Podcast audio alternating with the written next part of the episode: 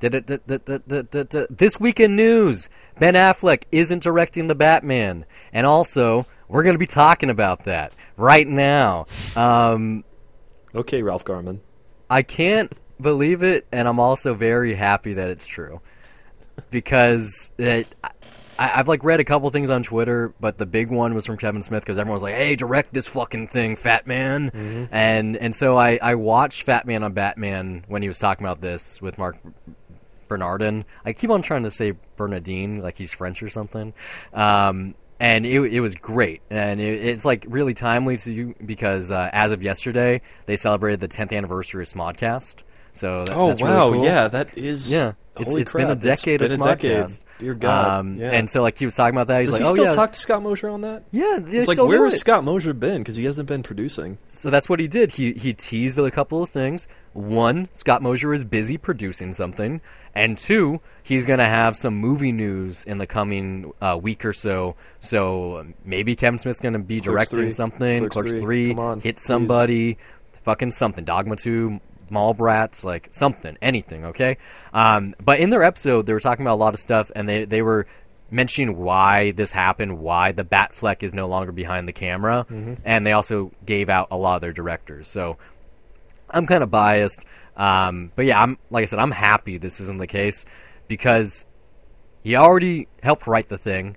I'm sure he's producing in some capacity. Oh yeah. He's He's starring in it. He has to do all of the, the health regimen and workout, plus the, the press tour and everything and as an actor. And also, maybe if you want to be a cynic and just say, well, Live by Night was not that good, and it tanked, and maybe. Then Warner's having reservations. It's perfect well, timing to say that, but no. I didn't on, hear anyone bad. say that movie was bad. Just, I heard nothing but people saying that movie is bad, or that it's just very cheesy and formulaic, but... I not, heard formulaic. Yeah, it just, like, no it one's wasn't like, it's good. It wasn't a big headline item, though. It wasn't like, oh my God, did you see the fucking numbers on this thing? It tanked. No, no, no. It was the opposite of Split. Split's like, oh my God, three weekends in a row, and Mike yeah. Shyamalan is, he beat the Rings back, uh, essentially. Reboot. He's back. Like, he's, the visit he's working is on like, the sequel. Oh, man, like, yeah. um, so, you know, that's the opposite of what happened to Live by Night. Like, it, it wasn't anywhere. It just, like, it came out, people forgot about it, it's gone, it didn't get nominated for mm-hmm. anything, whatever. And you also got to remember that he's already in bed with Fox, and he's going to be directing their um, Witness for the Prosecution. Yeah. So he's working on that, undoubtedly. He he just was probably feeling just overwhelmed. He wrapped Justice League not too long ago. He's about to be filming that sequel. Who knows well, it's like what other the excuse makes superhero sense movies too, in for though, D C. To- To be like, you know, the title, the titular superhero to direct yeah. that movie. And it's like, well... No one's if, done that before. It's like, what if, you know, Jon Favreau can play um, Happy, um, yeah, you know, an Iron character. Man easily because that's a side yeah, character. Yeah. But to be the lead, that's a lot to take on, I'm sure, for a big-budget movie, actually. Not especially. Even just a lead, but Batman. Yeah, you like, know? you you have to take the, on a lot there, really. The biggest superhero on the planet, definitely in terms of movies and just media, period. And no, I just I can't. I'm happy. Like just the it makes stress sense. That was going to be involved. And maybe and the, Zack the, Snyder should direct it, though, don't you think? The the internet is petitioned for that. I'm I find that hilarious. That. Like, yeah, they they hated him so much for Batman versus Superman, yeah. and now they're like, hey, why don't you make this one though? And I would love for him to make this Batman. I'd movie. be cool with it, but at the same time, I'm just like, you know what? Honestly, like as controversial as it might be, I would rather see Zack Snyder do some like Sucker Punch again. Like, mm. I mean, because that, you know, ended up being very divisive, but I still find that movie fascinating at the very least. Like, it, it's like with Michael Bay and Transformers. I'm just kind of like, dude, like, don't be in this world for too long. Try doing something different. Or, you know, not if not uh, Sucker Punch, make your own chef like Jon Favreau did, you know? At this chef point, it's awesome. Like, try something, you know? It, it's funny because in that Fat Man on Batman episode, they talk about one really great thing, and then they also threw out some of their directors. They're like, Lexi Alexander, she'd be awesome. George oh, fuck Miller, yes. Fuck Tim yeah. Miller. You know, like, everyone that they, they were listing off is like, yes, yes, especially George Miller, like, more so than Lexi Alexander. No, but, I mean, Lexi Alexander, like, no, you know she's a kickboxer, right? No, yeah, no. Could you imagine yeah. her choreography she, on the fight scenes? Like, that's exactly what based on the Batman on we already Man. got in Batman versus Superman, um, like... Or, better yet, oh, uh, Punisher Warzone. Um, but, yeah, no, awesome. she's... She's already worked with D C. She's directed a couple episodes of uh, of Supergirl. I think she's also maybe done Arrow. So like she she's in bed with the C W and, and D C. So they know who she is, um, and they're like, oh my God, like well, a female director directing Batman. I'd rather have George Miller. or, or Tim Miller, mm-hmm. or um, someone that has directed a tentpole that was successful. Like Punisher Warzone, not a bad movie, real interesting, real kind of fun. It's really cheesy and fun, but it's yeah, you know, it's it's, it's Punisher Warzone. Like yeah, it's it's not that's Batman. a that's a Saturday night. I'm gonna get drunk with my buddies with a six pack of beer and just make jokes during it. I, like. I forgot the villain's name, but like that accent was so cheesy. It's like and Jigsaw the, or something. I want yeah, to say it yeah, was. And like just the, that scene where he's like in front of the American flag, and well, that movie's fucking weird. It's a weird, but movie. It's fun. The better thing they talk about during that episode, though, is Mark Bernardin brought up this idea. He's like, "Fuck Star Wars. If they can get one of those every year, we can easily get one Batman movie every year." And he's like, mm. this will solve everything. You're never going to have to have this kind of problem where there's too much anticipation buildup. Because he's like, you know, the reason Ben Affleck probably stepped down after the kind of backlash Batman versus. Superman got, he knows that he can't... The whole internet wants this to be better than The Dark Knight, this new one. I don't, and so, I don't expect that to happen. Like that's, exactly. That's dangerous so, to set that bar. They were like, Ben Affleck's probably thinking, either I beat The Dark Knight or what I make ends up being shit because it's worse than The Dark Knight. There's the over-under. It's either better than or it's obviously worse. And it's like, what's they were like, what's the upside? What's the uptake? What's the reason? But yeah, I, I agree. Why isn't there a fucking Batman movie every year? We have Lego Batman this year, this week actually, and then we have, you know, Justice League later this year. So technically mm-hmm. we have two this year. We had one last year. Suicide Squad was last year too, so we had two last year too. But there's not going to be two next year. There probably won't even be one. It would be very easy, and this was his take, and I love it. You don't have to make a one hundred fifty million dollars Batman movie. Mm-hmm. Batman is a detective. You can easily make a twenty million dollars Batman movie. Just make a really good mystery. If it's twenty million dollars, you can make it rated R. And I'm listening to this, and I'm like, yeah. Yeah. Why don't they fucking do that? Like, that is fair. Like, and get some unknown talent in there. Experiment a little bit. Anyone. There's a lot more freedom there. You don't have to make something big and bloated. I mean, you know, that might sound like a good idea to you, but it's like, hey, I love Star anyone. Wars, like the movies. You know, I'm not like a massive Star Wars fanboy or anything, but I, you know, that affected my youth in some way. Like, I, you know, I was definitely playing around with lightsabers and all that shit. Like, the, the first Star Wars is one of my favorite movies of all time. Um, but. You know, we're getting one of those every year. Fuck, I even then, I did not even see this latest one because I'm just like, yeah, I don't want to get burnt out on that. So, like, for me, to hear, like, that a Bat movie could conceivably come out every year, it's like, well, yeah, I guess. I just no, the, don't know the, if that's good. The the difference is Star Wars up you until recently... You get too much of when something, Dis- then it's like... Eh. No, no, no, no. Disney has recently started pimping out Star Wars, okay? Between their animated shit and whatever mm-hmm. they do on Disney Channel, yeah. and their Star Wars and Star Tours and theme park stuff, and it's like the logical ascension is one every year. And before that, it was like one every three years, every couple of decades, right? Batman is in like ten comic books every week. He's in Detective Comics. He's in Batman. He's in All-Star Batman. He's in Gotham City Sirens. Yeah, he's but in those Justice are different League. mediums, he's, though. Like, no, it's a have... si- no. This is what I'm saying. He is an entity, always mm-hmm. and forever. He has T V shows. He has movies. He has soundtracks. He has live stage productions. Obviously the comic books. He has the, the cartoons made from the comic books. He has the directed D V D stuff. Justice League Dark, that just came out. He's in that. Like, he is everywhere across the D C universe. It's not like, oh, it's this is the Batman story. No. He he's literally everywhere. Yeah, but when that, it comes to movies, I think there is such a thing as overkill, where if you put out too many of them, then you're not, you know, how many Dark Knights are you going to get? You're probably... You don't need Dark Knights. You I'm don't just need saying, like, this then you're catering to like a very filmmaking. specific audience at that point. You're not really. No, yeah. I like Kevin Smith said it perfectly. He's like, you know, a lot of people might not like The Dark Knight Rises, but I wouldn't mind one of those every year, and I wouldn't either. Like, I love Batman enough. You know, I'm seeing Lego Batman this weekend. If they put a movie out, I'm gonna watch it. I'm probably gonna buy it. Period. So instead of making me wait like every three to five years for a standalone movie, just do it every fucking year. See, even if I got I a Bond that. movie every year, I would still I'd be burnt out no, at see, some point, and then there would be years where I would just though. be like, you know what, I just don't feel like seeing that's, one this year. I'll catch it next year. No one has ever fucking read a James Bond book. It doesn't happen. No one reads that shit. So except James for the Bond people that is read this Ian Fleming's books when they came out. Whatever. James Bond since they've been adapted is that mm-hmm. just like the Star Wars thing. It's like, it doesn't exactly exist anywhere else. It's just on the big screen. It's always an event. Batman doesn't have to be an event. It it could just be, it's a Batman movie, guys. It just came out. Did you see the last one? Nah, it was like six months ago. Fuck it. Um, so yeah, no, I, I buy that for a dollar. I want to see this happen. I know you're a huge fan and like, you would love it, but me, I would just kind of be like, there is such a thing as overkill at a certain point. This wouldn't be overkill. This would be getting its due. Like, overkill's a if, word I'm going to use so much this Marvel week, I got a feeling. Can put out like a, a comic book movie for a hero you've never heard out heard mm-hmm. of every year, then D C can make a Batman movie. Yeah, but see, year. like when Marvel does that, that's something new that people don't know about. That's exposure yeah. to some different. Do if you're going to get a, a bunch of the same, take on then... Batman. No, no, Bat. I could, I could throw you five different Bat books that are completely different from one another. Like, yeah, they're... but they would all still be Batman. No, like, that's, that's what I'm thing. saying. Like, it's same... so like there is so much creative control when it comes to Batman. You just you adhere to a couple things. It's like he doesn't kill people.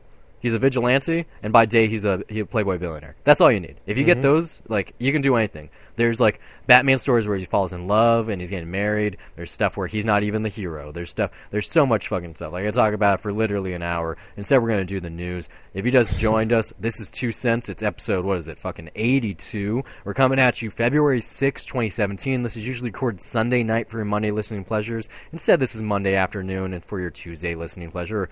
Monday late night. If you're angry about that, I'm sorry. Some other stuff that happened this week, um, very sad. Our name is Two Cents. This is the Live Undoctored news show that we do here at Dollar Reviews. I already said it earlier. I'd buy that for a dollar. You know, we cover tech, T V, movies, streaming, video games, and V R. Um, and we're here because of RoboCop. That's the namesake for the show. And this week, we sadly had a passing for one of the RoboCop cast members, Miguel Ferrer, who turns out to be George Clooney's cousin. I did not know that. He's the guy who actually creates the RoboCop project at O C P. He's also in other things that you might have seen. Blank Check, most notably. He was, like, I think on um, N C I S, maybe it was. Um, he's just a character actor that you didn't really know. But he's the really funny guy uh, who gets killed by the Ed two... No, no. Who gets blown up by uh, uh, Brewbreaker. Yeah, you know, and he's this... doing coke with... Didn't huh? he die two weeks ago, though? That was a week ago. I thought it was, like, in mid-January. It, it was Monday. On Monday so, he died? Yeah, I think it was like right, last week? Yeah, it was like right after we recorded or right before. Um, or maybe I did leave it out, but anyway, I, I just swear, I thought he died like out. two weeks ago. Mid Yeah, the nineteenth. That's two weeks old. Wait, really? Yeah, the January nineteenth. Oh.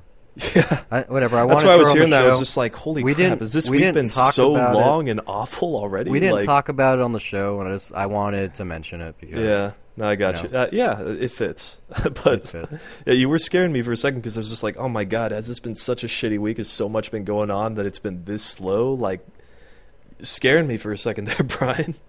The, the week was actually not slow. Probably hey, well, one of the sadder things that y- happened here, though. A quick tidbit, though. You want to know what tomorrow is? Huh? Tomorrow's his birthday.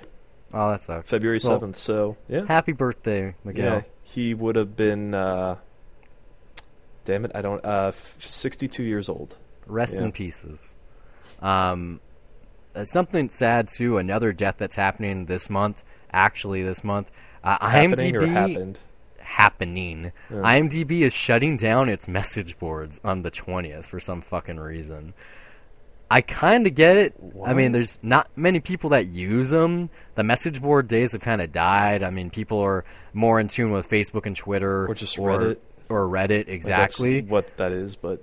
But I remember when I discovered IMDb, was that, like, two thousand five? Mm-hmm. Oh, man, like, yeah, I went there to look up movies, learn about them, read the trivia, but also go on the message boards, like, just to see what people were talking about, what they... their opinions. Like, if you're getting rid of message boards, they're also eliminating private messages. Why not eliminate the list features that are there, too? Because those fucking suck, like... Just move all that to Amazon, I guess. Make it. Why not just ditch IMDb to be, you know, just period. Amazon movies? Yeah. They're probably going to do that at some point. I mean, I the IMDb yeah, name isn't that strong. Well, why? They, no, it's it's everywhere. Like, they own Box Office Mojo. Uh, mm-hmm. They're owned by Amazon. Like, they're. I see the brand everywhere, usually. Like, it's always tied into something. You Google a movie's name, and, like, there's a link to the Wiki page, the Rotten Tomatoes page, the IMDb page. Like, it's still pretty big. Like... If you're just looking up movies on the internet in general, so really, it's why? More, It's more an industry thing, to be honest, though, especially with IMDb Pro. And, you know, we brought them mm-hmm. up on the show a good amount of times, too. Um, but I just thought it was, like, something funny. That, that's uh, weird, really. Yeah. Like, I was trying to do a different take on the opening of the show, and it kind of flubbed, but whatever. If you don't know who we are, I'm Brian Gillis. Uh, you, you can follow me on Twitter, whatever. Also, emails, brian at dollar views dot net. dollar views dot net is where all of our shit is, too, all of our reviews. We just uh, updated, like, our, our About Us page because uh, Steve wanted to change what's there. Just my section, yeah. Just his section. Are yeah, you going to update yours? That uh, I don't know. Uh, yeah. The person I, th- I'm talking I thought it was to, time because we did that, what, two years ago now? Uh, not that long ago. The website's only about a year old. Um, no, it's it's a little bit over a year. It's probably like fifty-five weeks old, fifty-four weeks old. Uh, no, that's how old it's the domain name is. Probably back in twenty fifteen that it happened. But no, yeah. yeah, the domain name is about that old. The the website's a little bit older. I'd say a year and a half. Um, but yeah, you're, you're listening to another voice, not just mine, and that's Stephen Mominax. Hello. Um, the funny thing that happened this week, Fandango Now announced its first original series. If you don't know what Fandango Now is, I mean, I know Steve does, but the listener, it's uh, Fandango's um, web streaming service. So you can rent movies, buy movies, whatever. And now they're getting original content, the first of which is called Extreme Home Theaters, and it's going to be like two to three minute episodes. It's basically M T V Cribs for the streaming age. I'm actually interested in this. I'd love to see like the biggest and best home theaters on the planet. Like, show me someone that has, like, a four K laser projector in their house with Isn't Dolby that... Atmos and, like, reclining seats and a popcorn maker on every armrest. Like, All I want to see you that. you watch it on your phone. Like, isn't that the ultimate fuck you? Is just that you stream some on your phone for two to three minutes and it's just like, hey, look at this shit that you don't have. Like... Well, it's, well, it's like streaming is so sad. It's like I did this thing this week. I was going to talk about it during Penny Thoughts, but I'll just throw it in there now. Mm-hmm. I did it last night, actually. PlayStation Now, it's... uh. Sony's like uh, cloud streaming video game service. Basically, it's like named the Netflix of gaming. Uh, there's other competitors out there, but it's like the only one that still exists on the forefront. And it's not bad. Like I did the trial. My internet's not great to begin with, but I was able pretty nicely to stream a video game with very little buffering issues. Like I had some input control problems. But the fact that I was able to stream a PlayStation three game on my Vita was really cool. Because this isn't Netflix. Nice. It's not like pressing play and yeah. watching it. No, yeah, like it uses way more, uh, needs a higher bitrate and all that. Not even just that. You're you're doing commands, and it's mm-hmm. sending it through the internet to a system that's reading them, and then it's doing the stuff and sending you back what's happening in almost real time. Like if I wasn't playing on Wi-Fi, if I had an Ethernet cable, it probably would have been flawless. And so I was just trying it. I, I've like had access to the service. It's been out there forever. You can do this on your P S three, your P S four, your PlayStation Vita. You can do it on a P C, certain Sony T Vs, certain L G T Vs, Sony Blu-ray players. All you need is a controller. Uh, you can get a free trial for uh, seven days, and then it's like twenty bucks a month, and every once in a while they have like one hundred dollars for the year. For twenty dollars a month, if you don't have a P S three and you want to play games like the entire God of War franchise, Uncharted one through three, The Last of Us, like... some premier Sony-only titles, Ratchet and Clank, Sly Cooper, like, there's over one hundred games on the subscription. For twenty dollars a month, it's actually a really good deal because one of those games by themselves is twenty dollars. So if you have good internet and you've never done this before, I highly recommend checking it out. And the reason I brought it up is because we're talking streaming, and there's this funny news item. I didn't watch the Super Bowl. I didn't even watch the commercials. I had no interest. I was at work. Yeah, it kind of sucked, to be honest. Like, like, I didn't watch this entire football season. I'm a Raiders fan, and especially after their uh, season ended, I really didn't give a fuck. Um, but, yeah, the the reason it's I just bring... another – just to point out, it was just another Super Bowl where the Patriots win at the last minute just by the inches. Like, well, this by, is the, by the inches, or like, you know, before it's been by a field goal, but it's like, uh, it's just not exciting to see the same thing happen every time, well, you know? The, here's what is exciting, though. There's a lot of hype building up into this. Fox got the rights from C B S. That usually doesn't happen. Mm-hmm. Um, and so, like, they were streaming it for free, super cool. It's like Super Bowl fifty-one yeah. is streaming for free. You don't even need any Fox service. Yeah. Less than two percent of the audience tuned in via streaming. And... That's a good thing. And it crashed thing. At one point, by yep. the way. Yeah. It's a really good thing because right at the end of the fourth quarter, at the end of regulation, before the first overtime in Super Bowl history happened, it was totally down. So that's not too bad. two percent of like one hundred fifteen million Yeah. That's it not, came back up, though. Yeah, that's, you know, and you're watching for free over there. Yeah. You know, like, what what do you expect? Uh, yeah, so no, it, was, it was like, it's fine. The Spanish one kept going live, so really? I was using that for a period of time, yeah.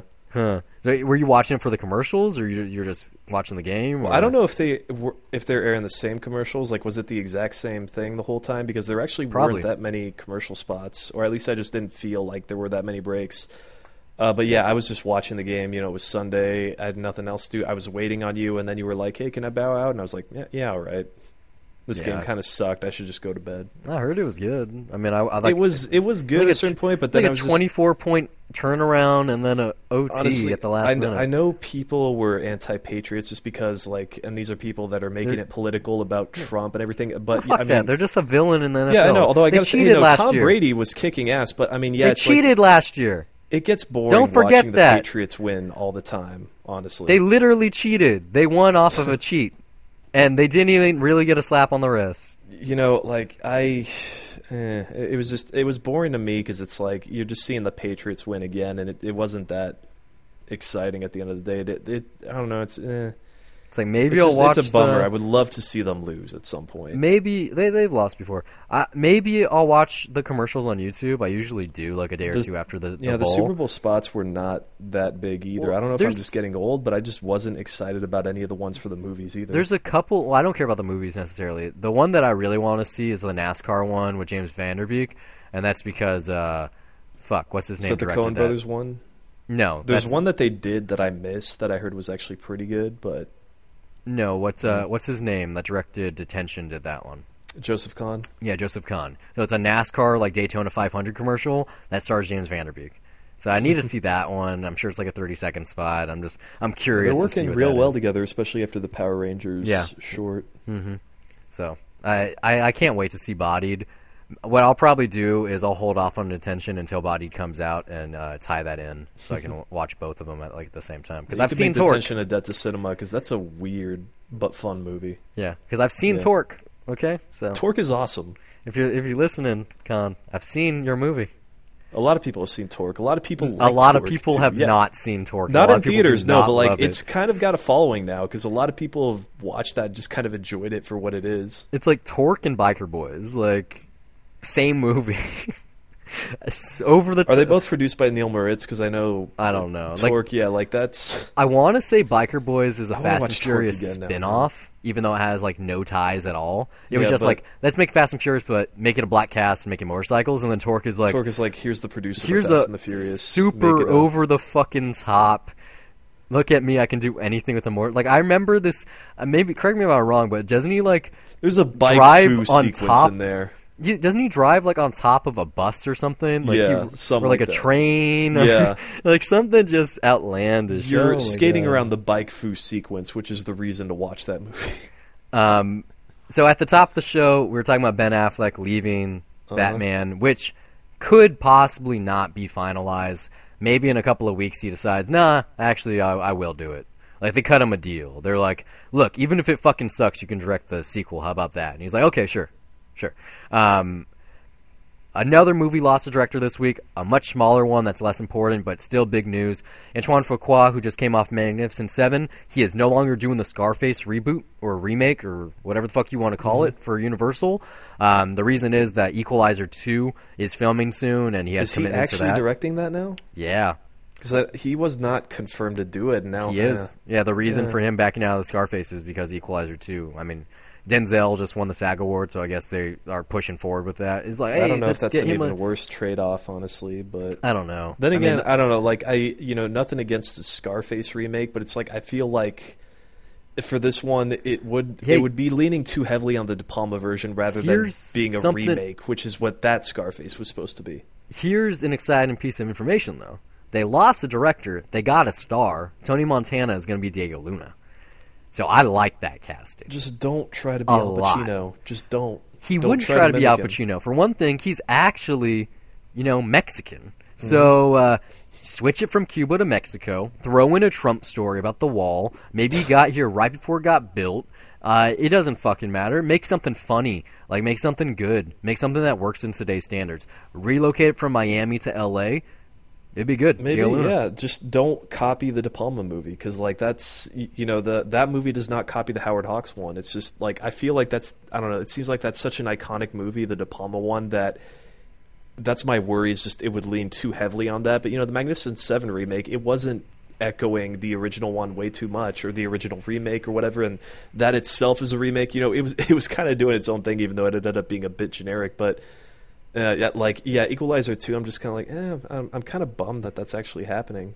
I didn't watch the first one. The first one's I know, fun, but I, I know what it, it is already. It's yeah, just, eh, like, it's just Denzel being a badass, which is fun to watch. Like, but I I'm not a fan of that, to be honest. Like yeah, Training Day's awesome. Like Man I love Fire, his, everything I, Tony Scott. I don't. Actually, I don't really remember Man on Fire. I know I saw it, but like oh. it's like him and Dakota Fanning, and he's like his her security guard. The and first hour of that is like Tony Scott's best movie, and then like it, it still is awesome as it keeps going. But it's like the more Denzel I saw, the the less I liked him. Like I, I don't know, like especially when it comes to you, you know, we just did an episode on time travel. You know, you can listen to our Time Crimes episode. Deja Vu. Yeah, Deja Vu is a piece of yeah. shit. Like, when oh, I saw I, that... I, I like that movie. No. I mean, it's, it's it's by no means a great movie, but I had fun with it. It's one of the weaker Tony Scott movies, but, like, the way that it plays with that idea of time travel, I thought it was a lot of fun. I the, My time machine's a fucking box, and I'm going to climb inside of it. Uh, but no, no like, but I mean, that, that and just, like, looking into a window in the past, like, well, I thought that was, was really cool. It was that movie Two Guns with Mark Wahlberg. Like, eh, that there, one's okay. There's yeah. so many recent Denzel movies that I've just skipped over. Um, if like he does something Flight, with Tony basically. Scott, then I will probably, or I probably have enjoyed it. Yeah, I was gonna say he's not making any more yeah. movies. To the best Crimson of my knowledge. Tide, that movie's fucking awesome. Um, so director leaving, director leaving. Here's one that's going. There was a rumor that this was gonna happen. It is true now. Denis Villeneuve is gonna be directing the Dune reboot. Yay! He's embracing franchises. It seems. Well, no shit. I mean, yeah. Blade Runner twenty forty. Yep. Um, this. So much for original stuff now. Technically, Sicario is a franchise, even though he's not involved he created on it, the yeah. second one. Um, I wouldn't be surprised if, like, fucking Arrival got a sequel if it wins some Oscars. um, but yeah, good, good for him. I might not be his biggest fan as much as I love Prisoners, because that, in oh, out of what I've seen, though. what like, I've out of what I've seen, that is his best movie. That that is, I think oh. it might be Arrival, honestly. Like Arrival's really good, but uh, no, Prisoners. Prisoners really pissed me off in some ways. Like when I saw that movie, it it's Prisoners really gr- is fucking tense, man. It is in some moments, and then it kind of kills that momentum by being pretty fucking stupid in I don't, a few I moments. Don't care. I, I really liked Prisoners. It was riveting. I Arrival, I was like, this is really pretty. The music is good. I I understand the the reason the editing is happening the way it is, but I was I'll like, be honest though, for me, I think Arrival is just it's a genre that I think I end up being more fascinated by, maybe just a little bit more. It was a real pretty movie. All of his movies are pretty. It just I don't think I'll ever watch it again. It was like no, a one like and I you me. know I'm more likely to see Contact or Close Encounters again than I am with Arrival, but Arrival's really good. Yeah, Close like, Encounters it's, it's too. It's really well made. I don't. I still haven't seen Contact, but Close Encounters. Oh, Contact seen, is so good. Yeah, I, I've seen segments. It's just like Close Encounters. It's like I've seen it once. I get it. It's worth. It's only worth watching for the score. Dun, dun, dun, uh, dun, dun. I, I no see. I don't. It's like know. the it's... mashed potatoes in the living room with the blinding light that gives you sunburns. Like, yeah, I really love that movie, but I still really I want to see that movie in a theater. Like, that's something I really would love to see in the I, dome if I got the chance. I don't like any of Steven Spielberg's Alien stuff. That E T. Not even E T. Uh, Indiana Jones four, and especially not War of the Worlds. Like I don't, I, I don't like his extraterrestrial things. I I, I like his humane stories. That so are you grounded. Don't like E T? Is that really what I heard? I haven't seen E T since I was a kid. But, but did you at least like it as a kid? I kind of liked it. I liked it enough that I went I to Universal Studios and I rode the E T ride before they tore it down for the second mm-hmm. time. So you know I got that memory. I didn't not like it. And I, I know, you know, when I get older, I'll probably rewatch Steven Spielberg's filmography, especially because I haven't seen all of this stuff. And maybe I'll be a little nicer. But in, you know, I, I like The Terminal. I like Catch Me If You Can, uh, Schindler's List, fucking. Um, well, two of those movies are good. Yeah, Terminal is the good one. Terminal sucks, man. Terminal, like, Terminal so has good. a great opening, a Diego pretty Luna's good hour, and then becomes so stupid as it goes. That movie like. is amazing. I love it. and that has nothing to do. I've been to wanting do. to rewatch Lincoln lately, just because. Mm. Yeah, I, I'm just really curious to check that out. Like that, and always for well, always I, for I a always. certain reason. But uh, we'll talk I, about a guy named Joe when we get to that. The Terminal, my love for it has nothing to do with the fact that he was in pre-production on that when he was a Cal State Long Beach student. That's just a fun factoid. That's not what I'm saying. Yeah, but I'm I just mean, saying like that's just like, something fun to note Frank about it. It's his Frank Capra movie, which is yes. really cool. But then it it becomes so stupid, like near no. the last half hour, and so preposterous all the, that all it the totally fucking just time. kills it.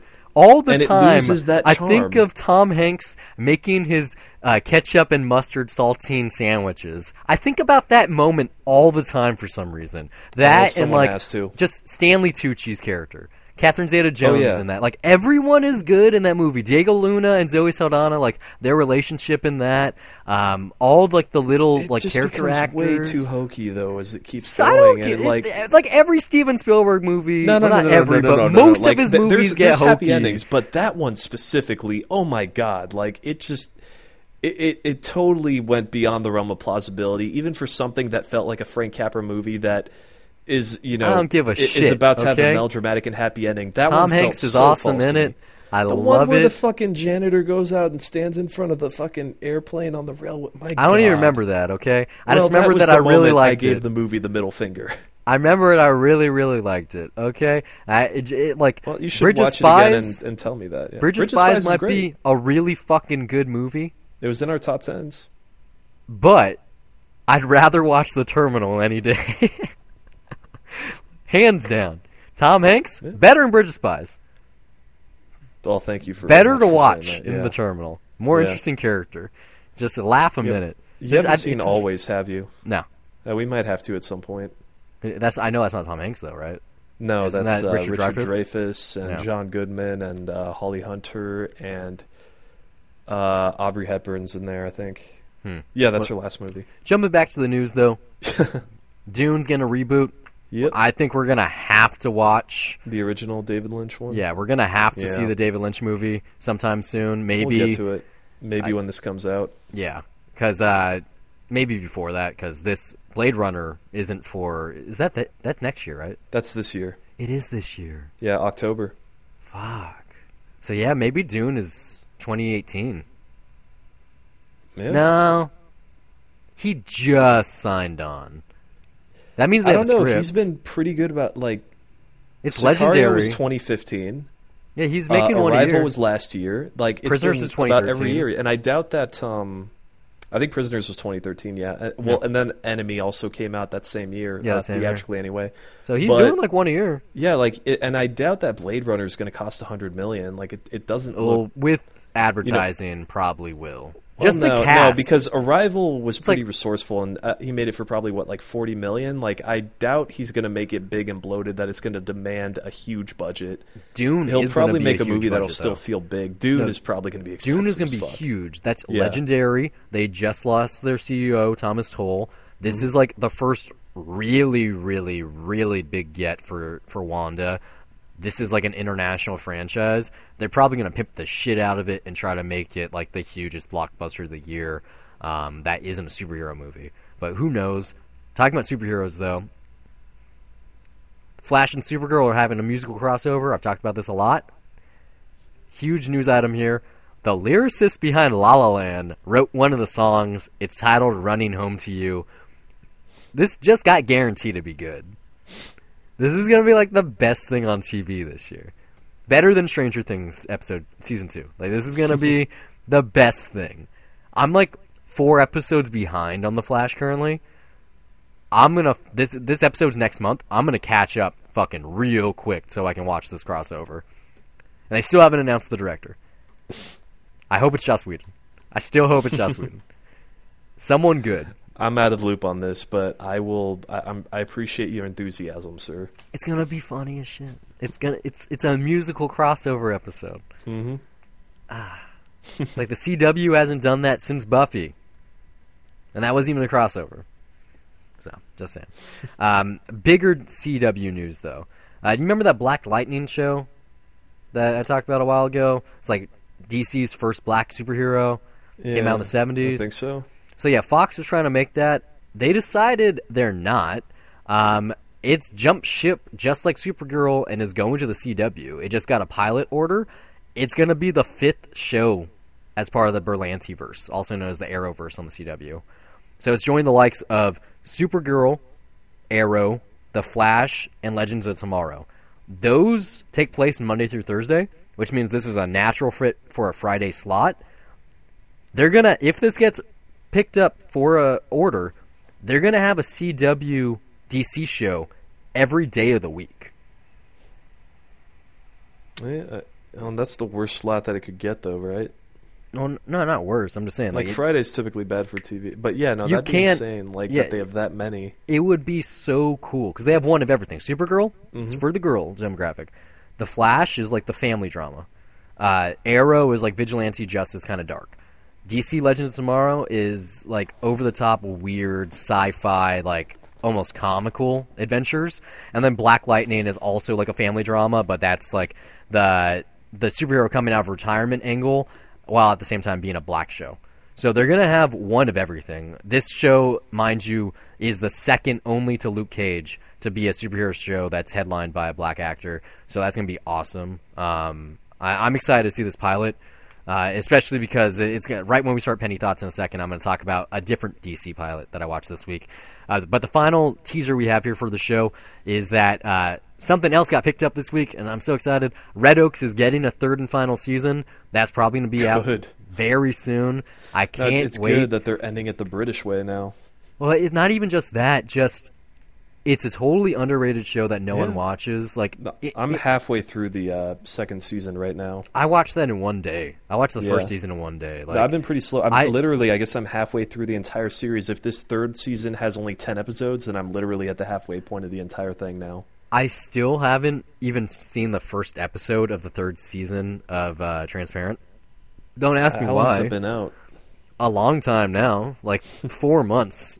It's been out a while. I never even watched the first episode. I, I don't know why. Has anyone even talked about that show anymore? Not really. It kind of just yeah. like kind of died it's, off. It's more like season one, oh, it's great. Season two, you told me, eh, it's kind of yeah, the se- same. And season, then three is like, eh. Season two was... all right, but yeah, it's, like, it's like yeah. I like the characters in the world enough that I am interested, and I know I will. I, I think I just haven't really been motivated. Maybe that's because, you know, I'm still kind of getting into the swing of V R things at home, and then trying to catch up on the movies from this past year. So I make my top ten list, um, and like work and and a couple other things. I've just been a little occupied, uh, but yeah, very excited to see Red Oak season three. If you guys have not seen it yet, and you have Amazon Prime, please do. If you like eighties stuff, like especially John Hughesian things, you're going to love it. It has really great heart, great cast. It just feels really good. It, it's a great eighties throwback. And, uh, you know, given our presidency currently, uh, you know, the eighties are making a comeback. Reach is good. It's funny. I just saw the episode that um, uh, a few days ago that referenced Justice Scalia being uh, nominated for the Supreme Court. It's just a funny throwback there just to hear that at, at this time. Specifically. Right. Uh, so right now is a spot where we could have an ad break. If you're an advertiser or you got a company or you got a podcast or a website and you want us to talk about it, we could do it right here. And we're going to tell you how you can do that in a little bit. But right now it's Penny Thoughts. This is where we share the things that we've been listening to or watching or eating or anything. We get three each and we just talk about them pretty quick before we get into the headlines. That way, you know, you've kind of understood our viewpoints. Uh, but before we talk about the bigger things, you can really understand who we are and what we talk about. Uh, so you start this week, Steve. What, what are the three things you picked up on? Uh, all right. Well, I've been, mainly because it's been such a terrible week, I've just kind of been watching stuff that's making me think about the end of the world, I guess. Um, a way to start with that is that I saw twenty-eight Days Later, because uh, there was actually a screening on thirty-five here. Which and it's How funny is that, that even on thirty-five? You know what? It was awesome.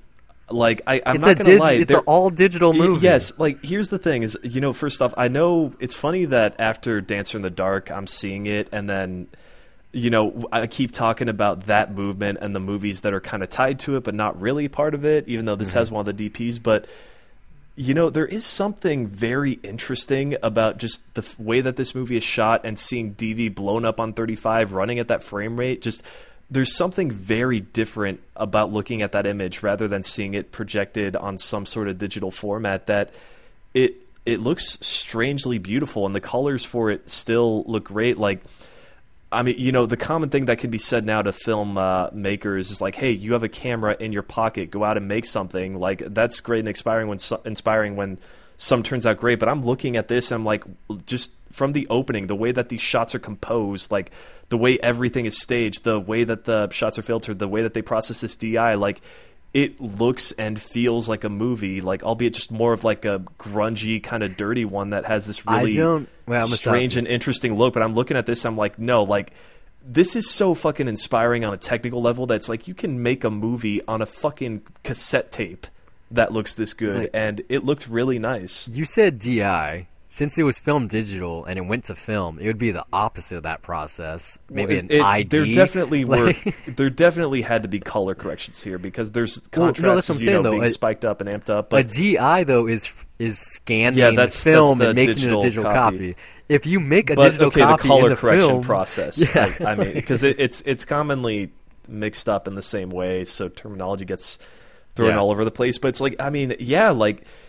While technically, I don't want to say it technically looks like shit. It's just, you know, it's not at the same resolution and standard, but it's able to take like all the flaws of just that format and compose these really beautiful looking, just interesting looking shots. And then to have them blown up on thirty-five, it's like, you know, seeing it this way, there was just something about it that looked so cool where I was just like, you know what, I will not see something this way again. And I, I really got a kick out of that. Um, aside from that, the movie is still awesome.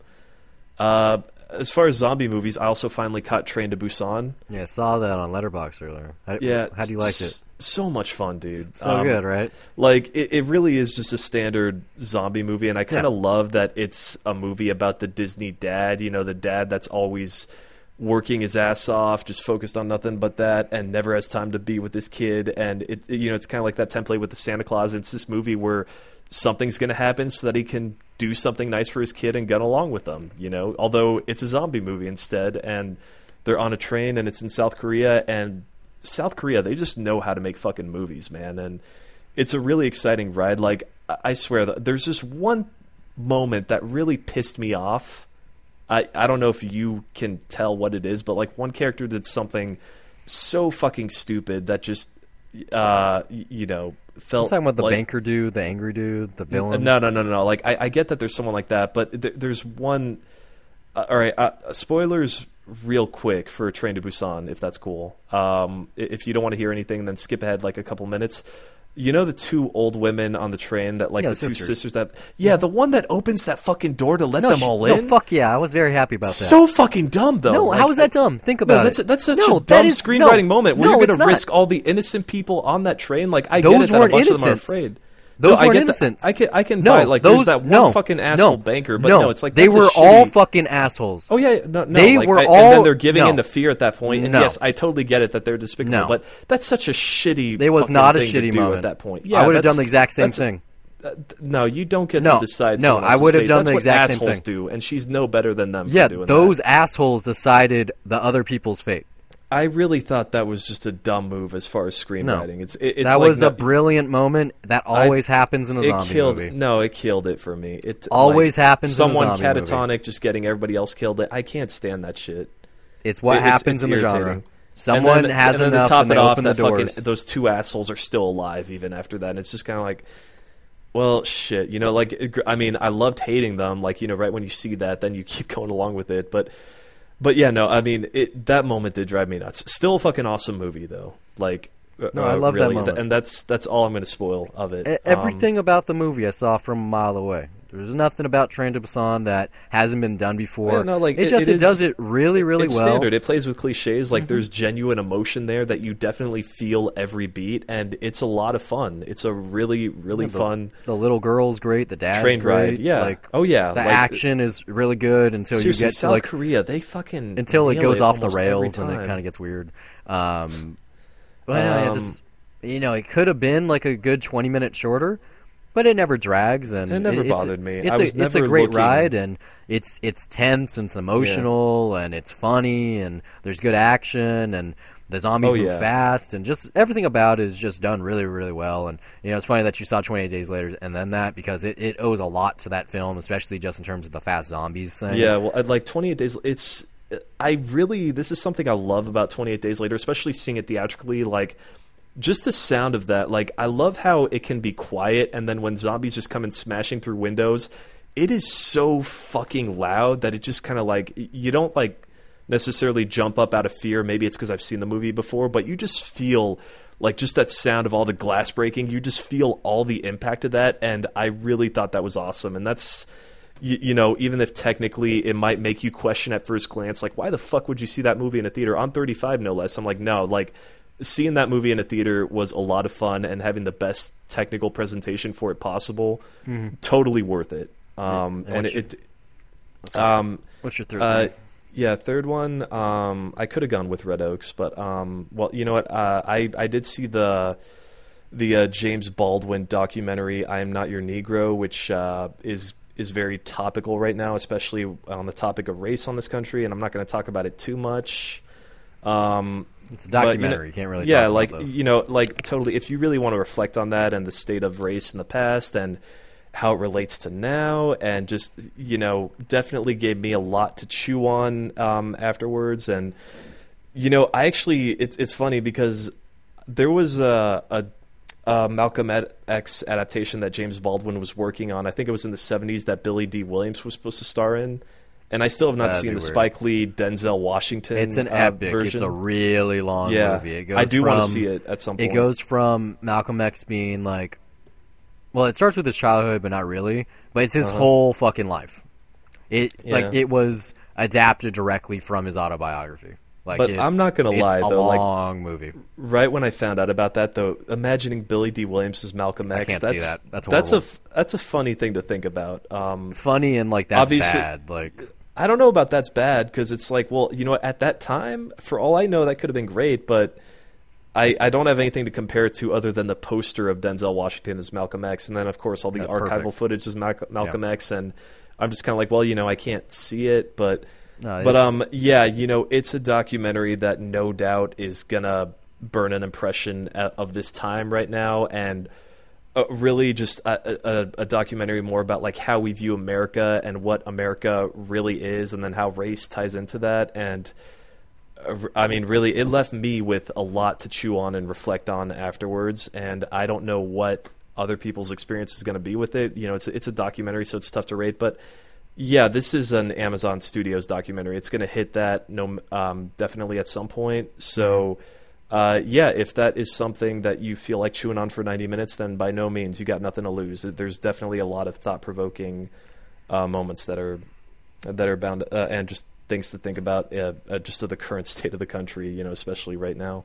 Well, talking about Amazon, I checked out one of their I movies this week. I knew you were going to use the segue. Uh, Manchester by the Sea. I finally saw it, or better yet, I finally finished it. I watched it in two parts. I was watching it. I got halfway through. I fell asleep. I picked it up a little bit later because the movie moved so slow that that wasn't really a problem. It's all conversation. There's no action.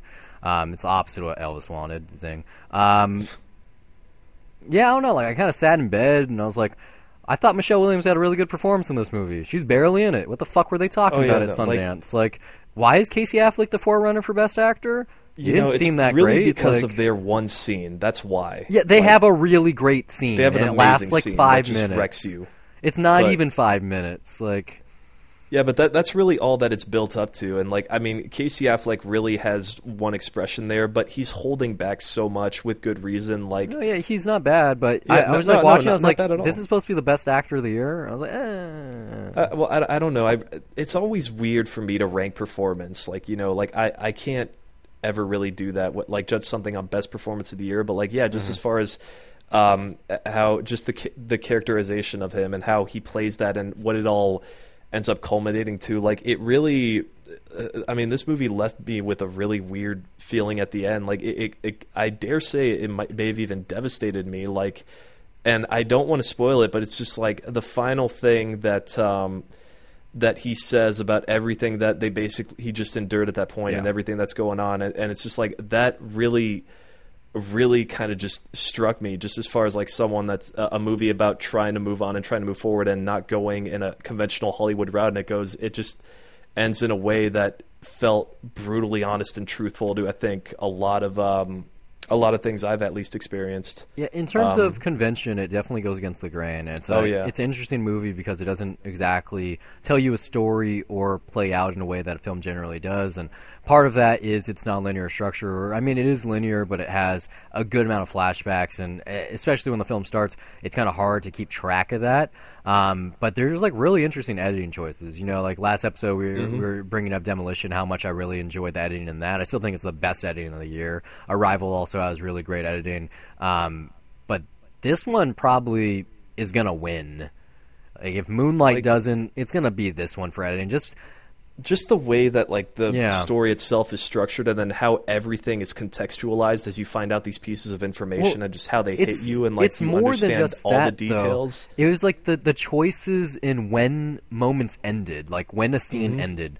Like you get these characters getting in the car and they're arguing, and then they, they don't even finish the conversation. They just like throw out like, oh yeah, fuck you too, and then it jumps to something else, and you're like, well, that's kind of how life is. Like, you know, yeah. it's like, not like it, it's not a pretty tied up, like great conversation and something memorable. It's like, no, like you're throwing fucking daggers at each other. You're trying to hurt yeah, each other because you're like, in pain. Like, and it's, it, there's so many like difficult things happening there that no one is addressing, but you can definitely see that they're there because you're the objective eye of the entire thing, you know? Mm-hmm. And it's just like seeing all that happen and knowing that like y- you want to like, tell them exactly like how they should be working it out, but you know that they can't because they're so in that moment, and you see that pain there that's happening. It's just like, it just, that's what really struck me.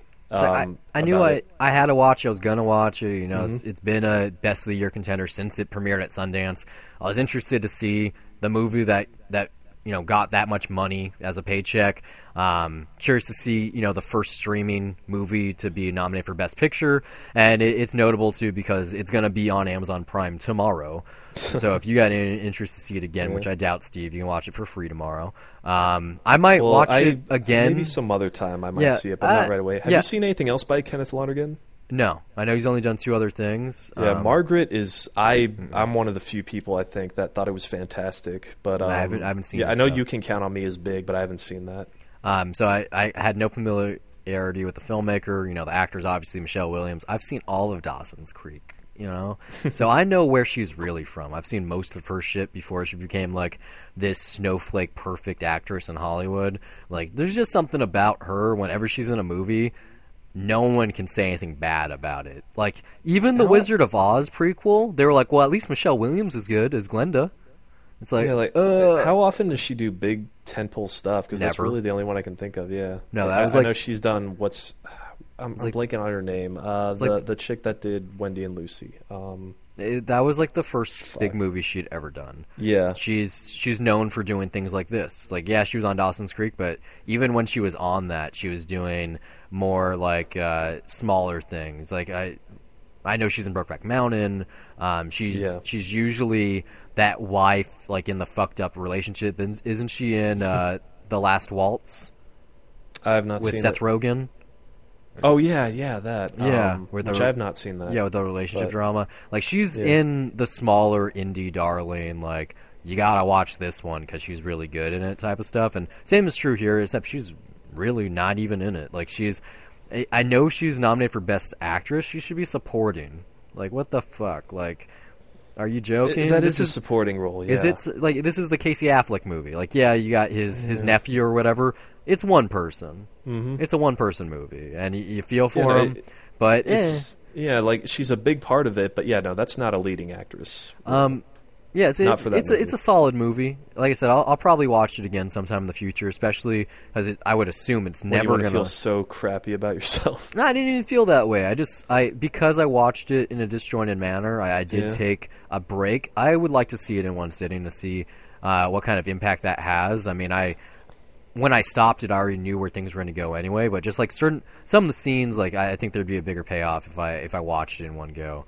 Um, you know, there's something. I mean, I don't know if you watched it with headphones or anything, but there's just something when you see even movies like that in the theater where they just let the scene run, and you know, just you have all these natural sounds playing in the background, and you just feel the environment. And this is like a two and a half hour movie, so uh, I mean, like it. it Not on, this struck me like definitely, but then when I left the theater, it's just like I still had like the senses of everything that you have there in um, mm-hmm. in Boston over just in that area, like it, it just it you still feel like you're in that environment somehow, which is like it's just that weird feeling when you like really get struck out of the struck watching a movie like.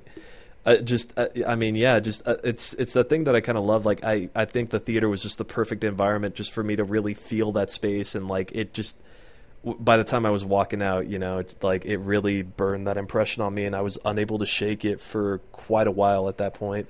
Yeah. I saw Moonlight the same exact day, yeah, so like both movies. It, no, it's it's it was weird. It was like because they both had like this very specific feeling to them, and like. Both of them were just burned in my brain at like the same time, so it really just it was like this weird sort of clash between the two. Yeah. But um, yeah. So yeah, Manchester by the Sea. If you want something that's gonna make you not feel good, that's on Prime by the time you listen to this. Something that will make you feel good is Swiss Army Man, and I'm very happy to announce that that is on Prime now also. So Yay. Definitely watch that because no one fucking saw it this year for some reason, and it should have been nominated for an Oscar in at least any category. One of the best movies of the year. That seriously. Makeup. Cinematography, anything. Sound. Seriously, sound. Like anything. Not just music, but sound. How about really. Daniel Radcliffe for Best Actor? Like that anything. Would never happen, but sure. Should have happened.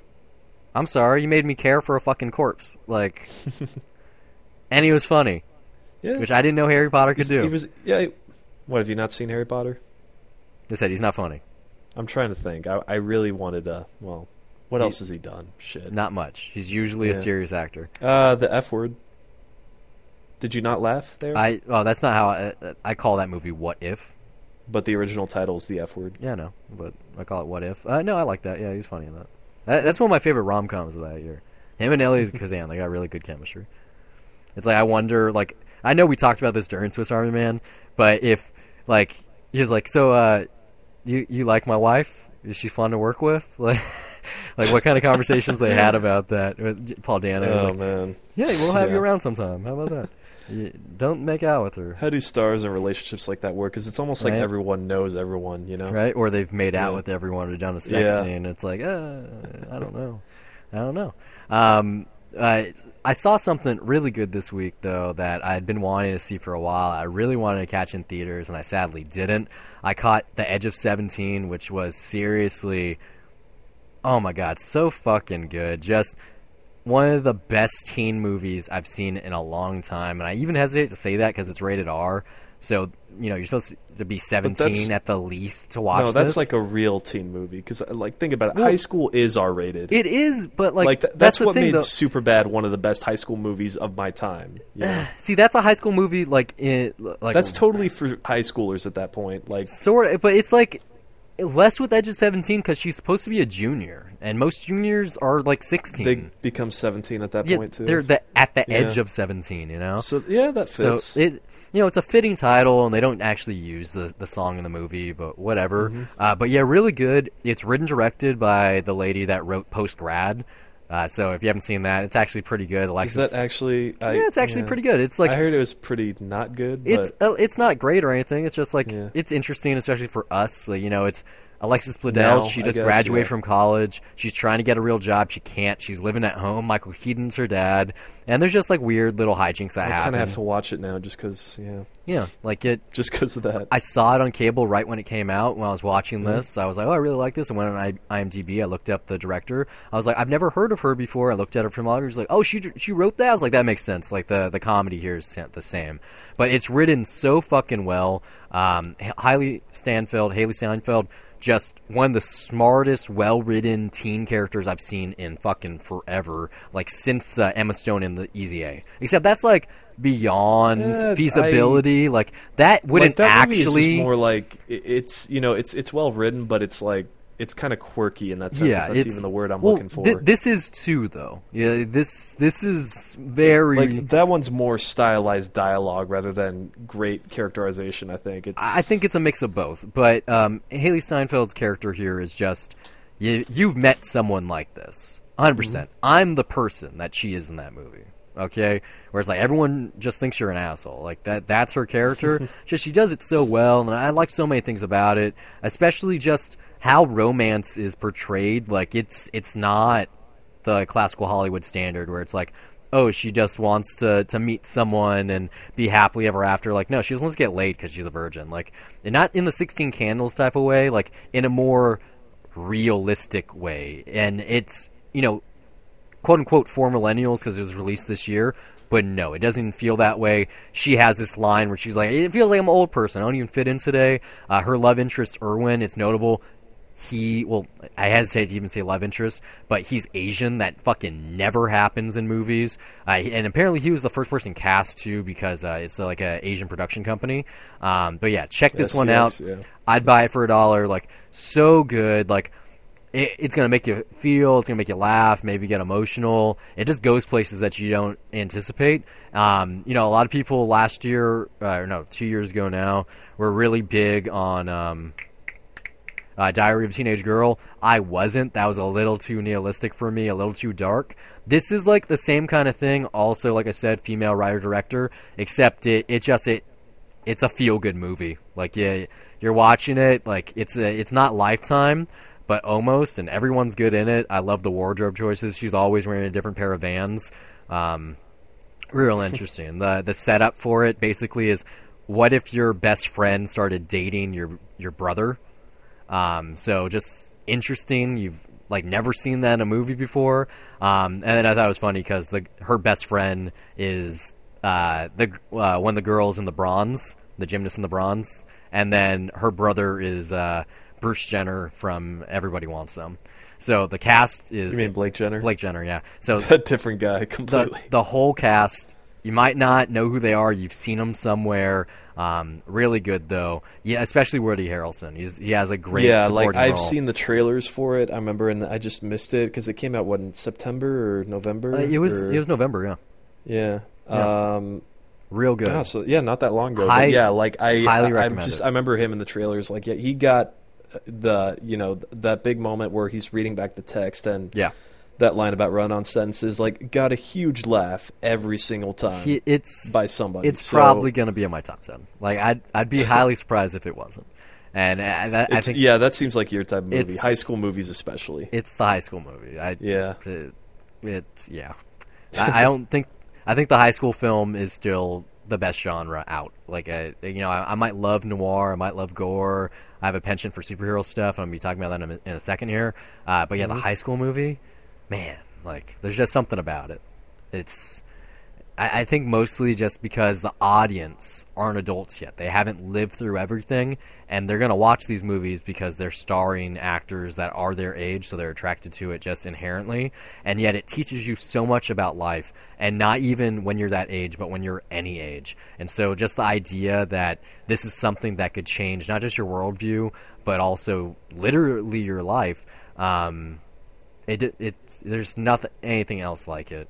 Um, something else that there's nothing else like I saw this week. I saw the pilot for Powerless, N B C's D C like workplace comedy. Um, I'm gonna watch it again this week. Yeah. Only for one reason, and it's because you know I've I've watched Flash and Arrow and, and Supergirl. I've seen Gotham. I've seen like an episode of Luther, uh, Lu- uh, Lucifer. You know I've I've seen at least an episode of everything D C that's airing currently. And this was one hundred percent the deepest rooted in D C mythology, while at the same time also being, like, the most bizarre out of all of them. Like, you know, like, all those other shows, they kind of, they're not exactly fan service. It's just like, mm-hmm. oh, here's a show about this superhero, whatever. You know, like, Gotham especially. It's like, this isn't about Goth- this isn't about Batman. This is about Gotham and the villains and how they started. This show, though, is one hundred percent... Do you like D C Comics? Do you want to see a show that is one hundred percent targeted towards you, and yet any anyone else can watch it? Check this out. The setup is really brilliant. It's uh, the city, Charm City, which, as far as I know, doesn't exist in comics. Um, and basically, uh, Vanessa Hudgens is like the boss, or she just got in to be the boss um, for Wayne Security, who creates like gadgets and stuff to to like help civilians um, from uh, supervillains, basically.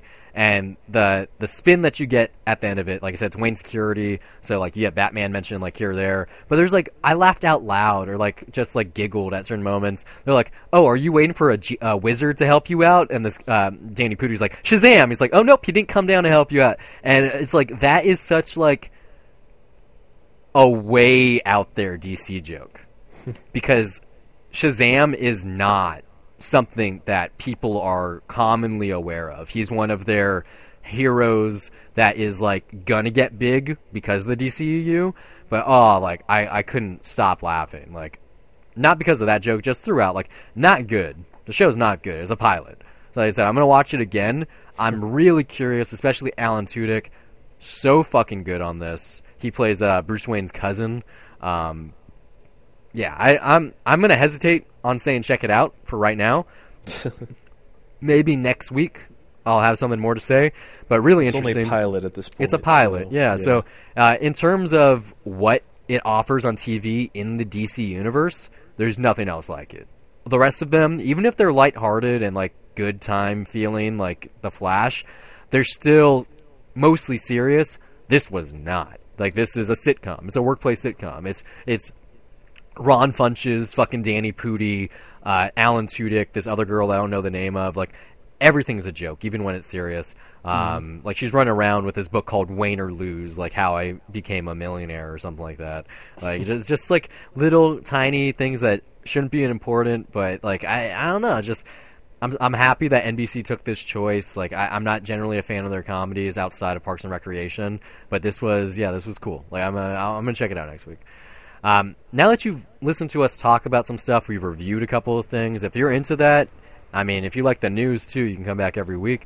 But we do spoiler-free reviews for new releases. Uh, most notably, this award season, we did Elle and La La Land. We also did Swiss Army Man, which we were talking about earlier. Green Room, which also didn't get any love for some reason. Um, Sing Street. Well, from the Oscars, really? Well, I'm not saying the Oscars anywhere. Green Room didn't get nominated anywhere.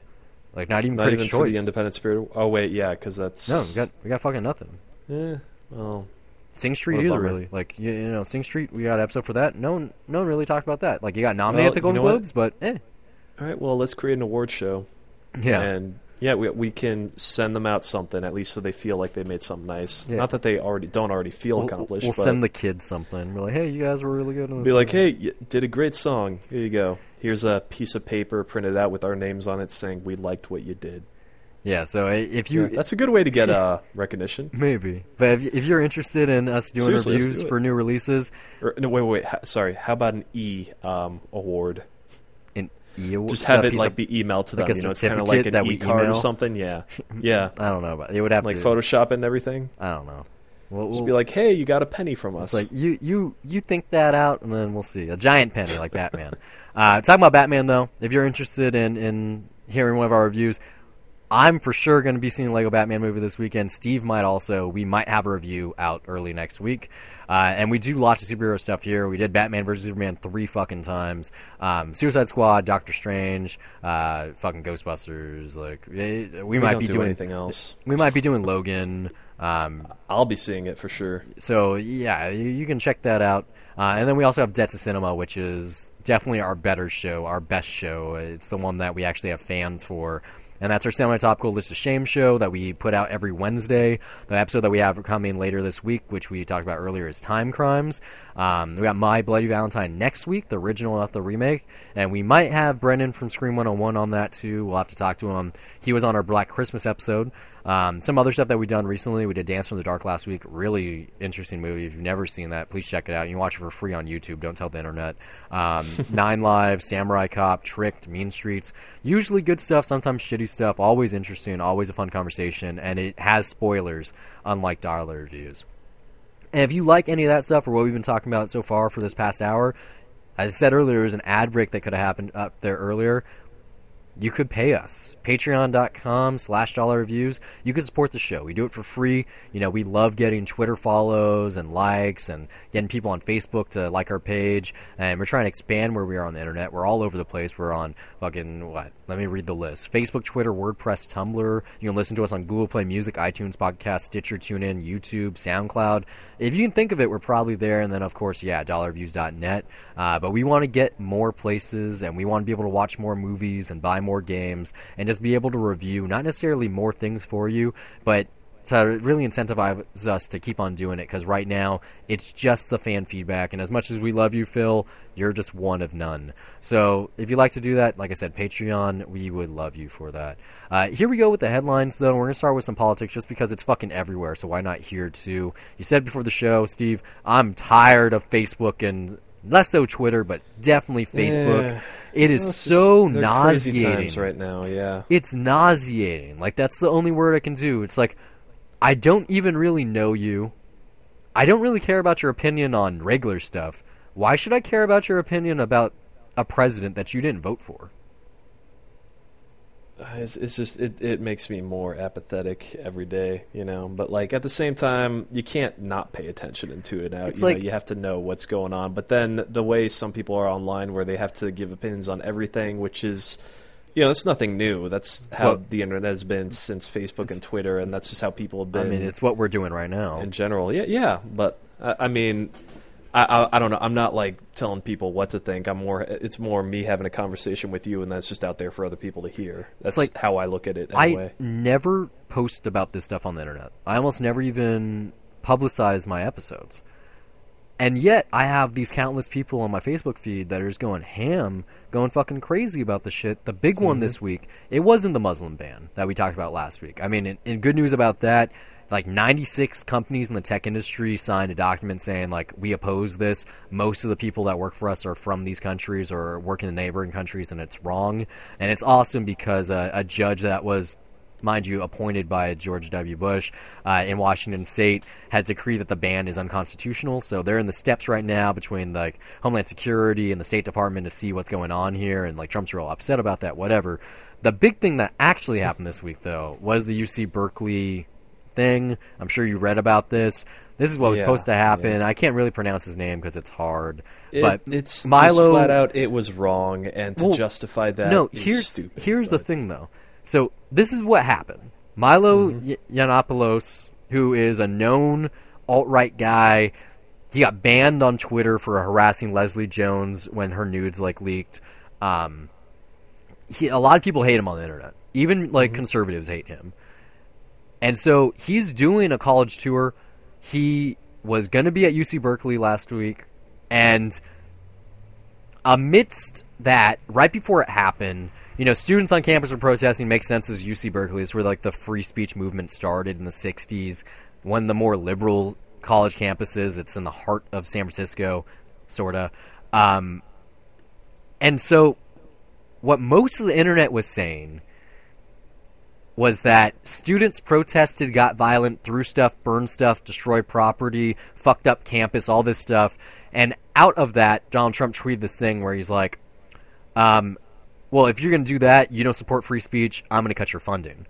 And so the internet went fucking crazy. They're like, no, uh, protesting, especially violent protest, is free speech. You should be able to destroy property you're upset. Like, yeah, that is free speech. And I'm like, uh, no, that's not no, free that's speech. No, that's destruction of property. Yeah, yeah, it's like, free speech. That, this is a yeah. college. This is not a private university. This is a public one. This is that's, University yeah, that's of Saying California. What you're protesting against, that's free speech. But yeah. to fucking throw shit, break a window, that's not a part so, of it. So, yeah, at first like, I was like, oh, these are whiny college students throwing yeah. a tantrum because yeah. they literally were trying to combat free speech. It is within this guy's purview. He was...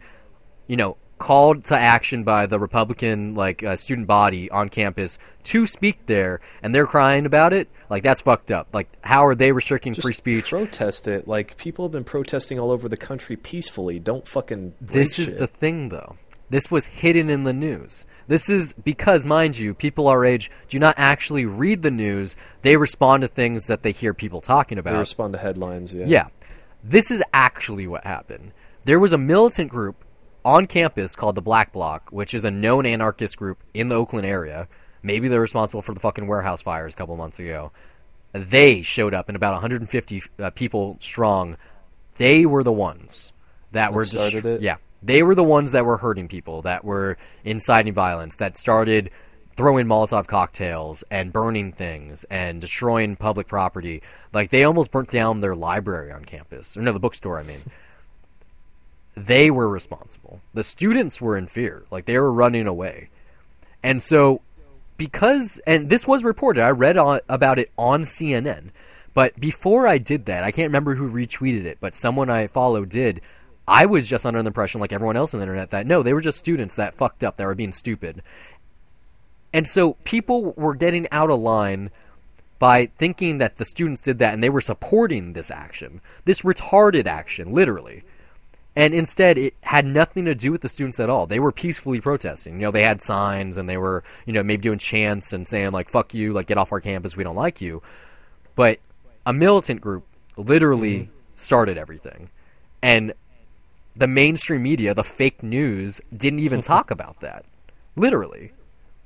It was supposed to be, oh, yeah, no, this was the students. And well, you said you read it on C N N too, right? Yeah. So, you know, yeah. maybe not the real news either. Well, that is fake news, I guess. But, so. no, they. That's, I'm I'm positive this Just is the kidding. real story. Um, but what's crazy here is both sides of the aisle use this as a catalyst. The liberals were going, yeah, the the students were right, you're allowed to protest.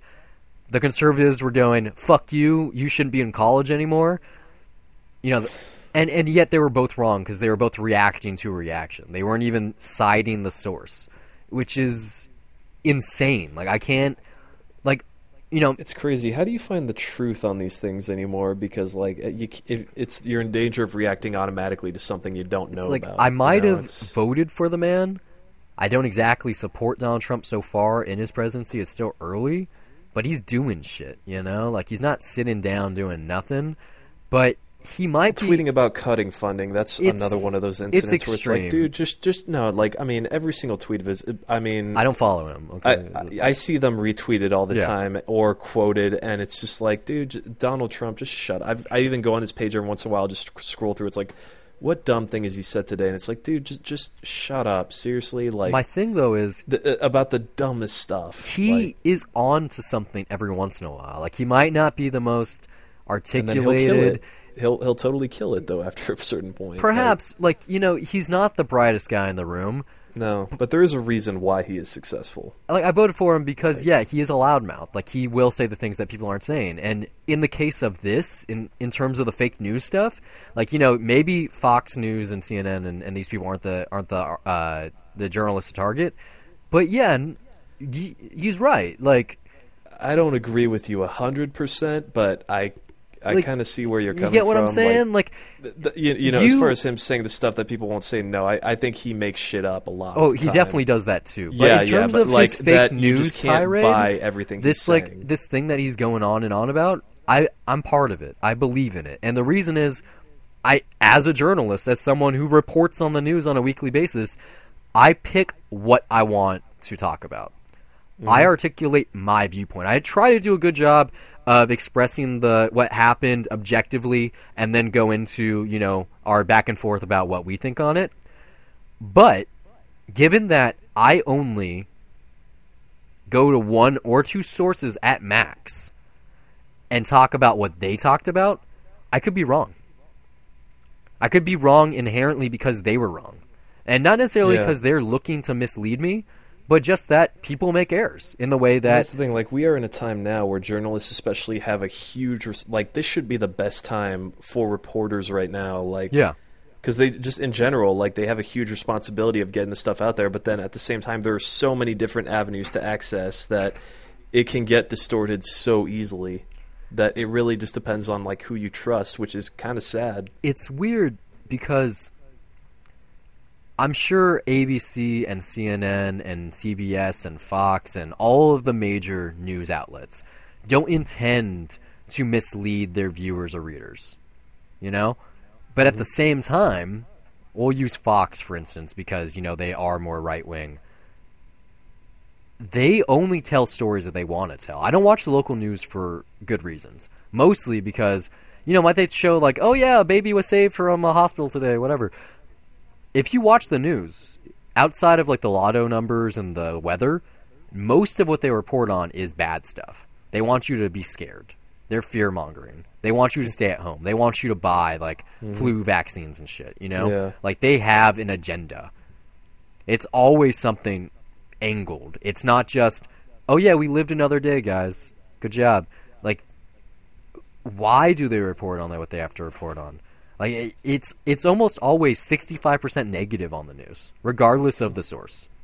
Like, that's why the internet is such a strong thing. It's the reason why net neutrality is important, because the internet gives you at least an option, especially through social media, not Facebook, but Twitter. If someone is actually live on the scene, for instance, undoubtedly, you can go on Twitter, find a Berkeley student, or probably several that were at the protests, read their tweets that happened in real time, and get a literal first-person eyewitness perspective of what's going on during the protest. That is possible with the internet. Mm-hmm. Instead, what people were doing is, oh, I heard this thing that someone told me, and I don't even know who said it, but yeah, Berkeley. And that's the news item. In the same way, like last week at the top of the show, we were talking about the Muslim ban. I didn't know what it was. I had to do some research. I was like, oh, okay, I get it. Donald Trump is not allowing people from these seven countries to enter the U S, even if they're American citizen. That's fucked up. I got the story, you know? But at the time of recording last week, I had no clue. I just knew that Facebook was mad about something, that Twitter was mad about something. And that seems to be how this presidency has gone. And even before the presidency, just the presidential race itself. Like, it's a circus. Like, people... I don't know. It's it, well, we are like there. It's it's a weird thing on both sides. It's so stupid. Is that we're just people just react automatically and mm-hmm. like write down essays on things that when they really only have one a one sentence long fact to go off and on. Maybe not even a fact, just a headline. Know? But yeah, and then I don't know. Then you got the White House press secretary like well, coming out and just saying all this accusatory shit, and yeah, it's he's, like he's a jackass. Th- there is no communication here between the government and the people. Like, well, see, that's the thing, and, though. And that, that's because yeah. remember two weeks ago we were talking about how they were adding Skype computers in the press room, so online. But you know what's really dangerous join? About that, though, is that the, they can control what questions come out, knowing what they are ahead of time. The press room like always they, does they, that. Yeah, they can. De- they decide what they get. Watch like, The West Wing if you haven't. It's all I'm, about. I'm just that. saying, but that's, that's even scarier. You can get really far right wing people to be asking the stuff that they want to answer. Like there, there was something great about that idea, but now it just seems like no. There's no. There's freedom to that. Okay, like. There is, but then like it, it seems like it could be horribly. Um... I just I love the concept of instead of these established news outlets being there and being the sole access to what you're yeah. hearing. That it's like I, I love the idea fundamentally mm-hmm. too, but it can be completely manipulated for the worst. Th- let's be honest. How many people watch C-SPAN on a regular basis? They don't. I mean, people that's don't. Just, it's, that's it's, just Congress. It's not you know, exciting. That, well, like, well, I, yeah, I'm pretty they, they sure they just watch the greatest hits that play on there. That I, I, I'm pretty sure from... C-SPAN also covers the press room in the White House. You know, yeah, like yeah. so you can watch a direct feed of what happened, and instead, what gets out there are like these eight-second Vine loops of like something mm-hmm. stupid that Spencer said, or Spicer. I mean, like that's it. Yeah. That that's what you see. That's what you laugh about. Like I, I I've never watched the guy speak. I don't know anything about him. Period. And well, he he's kind of a douchebag. You know, I know that. I mean, that's most of his cabinet. Yeah. But at the same time, it's so early still in this presidency that I'm trying to hold back from just reacting hastily. Like, I want to gather as much information as I can before I go, oh, yeah, I made a mistake voting for this guy. When I don't mind, you, you know, like people reacting hastily in Facebook, like that's one thing. But, you know, we're in a time where like two weeks all this stuff has happened and, you know, I like people are concerned right away and they're making that clear. Like and they totally have a right to that. There are people that are at least voicing their concerns in a respectful way and in a healthy way. And it's it's really messed up how all this is happening. But, uh, yeah, you know, like uh, on the internet specifically, like you're there. It really, I guess, depends on what people you really want to be friends with online. It's not even about know? being friends with them. It's just how quick people are to react. Everyone. But I mean, yeah, like as as far as that, both like, I don't think you're gonna you're not gonna stop people like, going at each other's throats. Supporters it's, and critics, they just react so quickly to everything. They don't even give time to think about what happened. You're literally seeing I, Facebook posts like, like five minutes after something happened. It's like, How how did you even type it that fast? It literally just happened. Well, that's what social media does, is that there's always this urge to be there first. And, you know, like, it's definitely a part of that. We're just after, you know, trying to be that person to, like, get out there first and get, like, say something first. Then you just get so used to it that it's almost like you have to have an opinion to everything on the spot. Like, even to me, that's kind of a problem, because here, um, you know, I you you function more as a reporter on this show, yeah, in that you're covering the news, you're choosing what happens, and I act more as a commentator, because some of this stuff I hear for the first time, and it, you know, it may not necessarily be right because I don't have much information to go on, but I mm. at least have to, like, find some starting point to get in there. And it's not like, you know, I, I don't have opinions set on things that, like, that are brought up here on the show, but usually for me, they're kind of a starting point to at least try to understand more, where you can easily correct me, and I got no problem with that. It's like I try um, to the best of my ability, especially with certain news items, the next one, mine uh, in general or in particular, mm-hmm. to not go to just one source that I trust, but to go to several so I can get more than one angle on what happened. Because sometimes, yeah, someone got it wrong. Like, a reporter can mess up. Yeah. Like, it could be a typo that becomes a whole different word, and then it doesn't even make sense. And and so this next item right here, ZeniMax, the owner of Bethesda and by virtue id uh, Software, was, uh, you know, they're in the process of suing Oculus, that is. Facebook. And this is something that lasted months. And they finally got a verdict uh, just like three days ago now. And basically, uh, ZeniMax was awarded half a billion dollars in a mixed verdict against Facebook on the grounds that John Carmack helped code Oculus while still under their employ. So the story here is, uh, you know, um, fuck, I forgot his name right now because he hasn't been in the news for so long. Uh, Palmer Luckey, yeah, as a student that, yeah, at Cal State Long Beach, um, got in touch with John Carmack, somehow got, like, his Oculus original headset into his hands. He started coding the thing, and so the court case was seen, well, did he, John Carmack, use any of id Software's, like, code? Like, did ZeniMax own any part of Oculus at its inception? And the, the court decided yes, that it was definitely part of what created what is there. And so, like I said, Facebook is paying half a billion dollars, which is not chump change even for them. Um, and a bigger part of it also is that John Carmack had to delete, like, no, no, when he left their company to, to become an Oculus chairman, he, like, wiped his hard drive. He only wiped, like, ninety-five percent of it or something. Like, he left with certain things, and that's why they got the money. And the funny thing here is, during the court uh, process, before the trial was even decided, ZeniMax already bought a virtual reality studio named Escalation, um, a dev that's already produced V R content, even for the Oculus Rift. So they were so cocksure of them winning this money that they spent the money before they got it, basically. Like, I don't think they spent five hundred million dollars on the studio. Like, maybe they spent twenty, okay? But they basically bought them with borrowed money, which is hilarious. Um, of course, Facebook is going to be looking to appeal this. They want to say that they didn't do anything wrong, whatever. Um, and most of the internet, especially the um, the people that are crazy about virtual reality, are wondering, like, oh, um, is this something that is going to change where the rest of things go? Uh, I was just told that Steve dropped out. He's joining now. You back? Yeah, I'm back. Okay, so that was I, the weirdest thing. It's no problem. I just finished talking about it. Basically, right, if you didn't hear me, Facebook is paying half a billion dollars to ZeniMax because John Carmack, someone who's on the board of Oculus that helped Palmer Luckey make the V R headset, was found basically guilty of using code that belonged to id, which is part of ZeniMax. The funny part, ZeniMax, before the court was decided, bought a V R studio called Escalation, who's worked on Oculus. And then Facebook, of course, is uh, trying to appeal the verdict. It, it's it's funny, like, especially for the listeners, because they're hearing me repeat this. Mm-hmm. Um, but yeah, a lot of people on the internet are wondering if uh, uh, fucking um, Mark Zuckerberg is upset about his Oculus uh, purchase. I have, or is that just that they have so much money that they can easily be able to appeal it and try to bankrupt uh, ZeniMax? Oh, they no, they couldn't. Just... No, no. ZeniMax owns sure? Bethesda Studios and id. The the franchises under their belt are Skyrim, fucking Fallout, okay. yeah, no, uh, well... Doom, like No. They, It'd you, be dumb you, to bankrupt them, but Facebook you, is... They couldn't. Could they at least delay it that long that they have enough money to do it? No, I think possibly, like, best case scenario for Facebook, they get half that money back. Hmm. Maybe. But no, they... It's not going to hurt them, though, that much. It, it's not. It really isn't. And this is something that basically swept under the rug. They could have just paid. They could have settled instead of mm-hmm. this going to the, the court. But they were so sure that it wasn't going to happen that they, they went for it. And they had nothing to lose.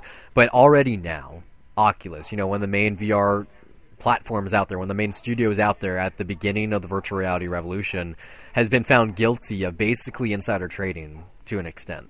Like, they built their platform using...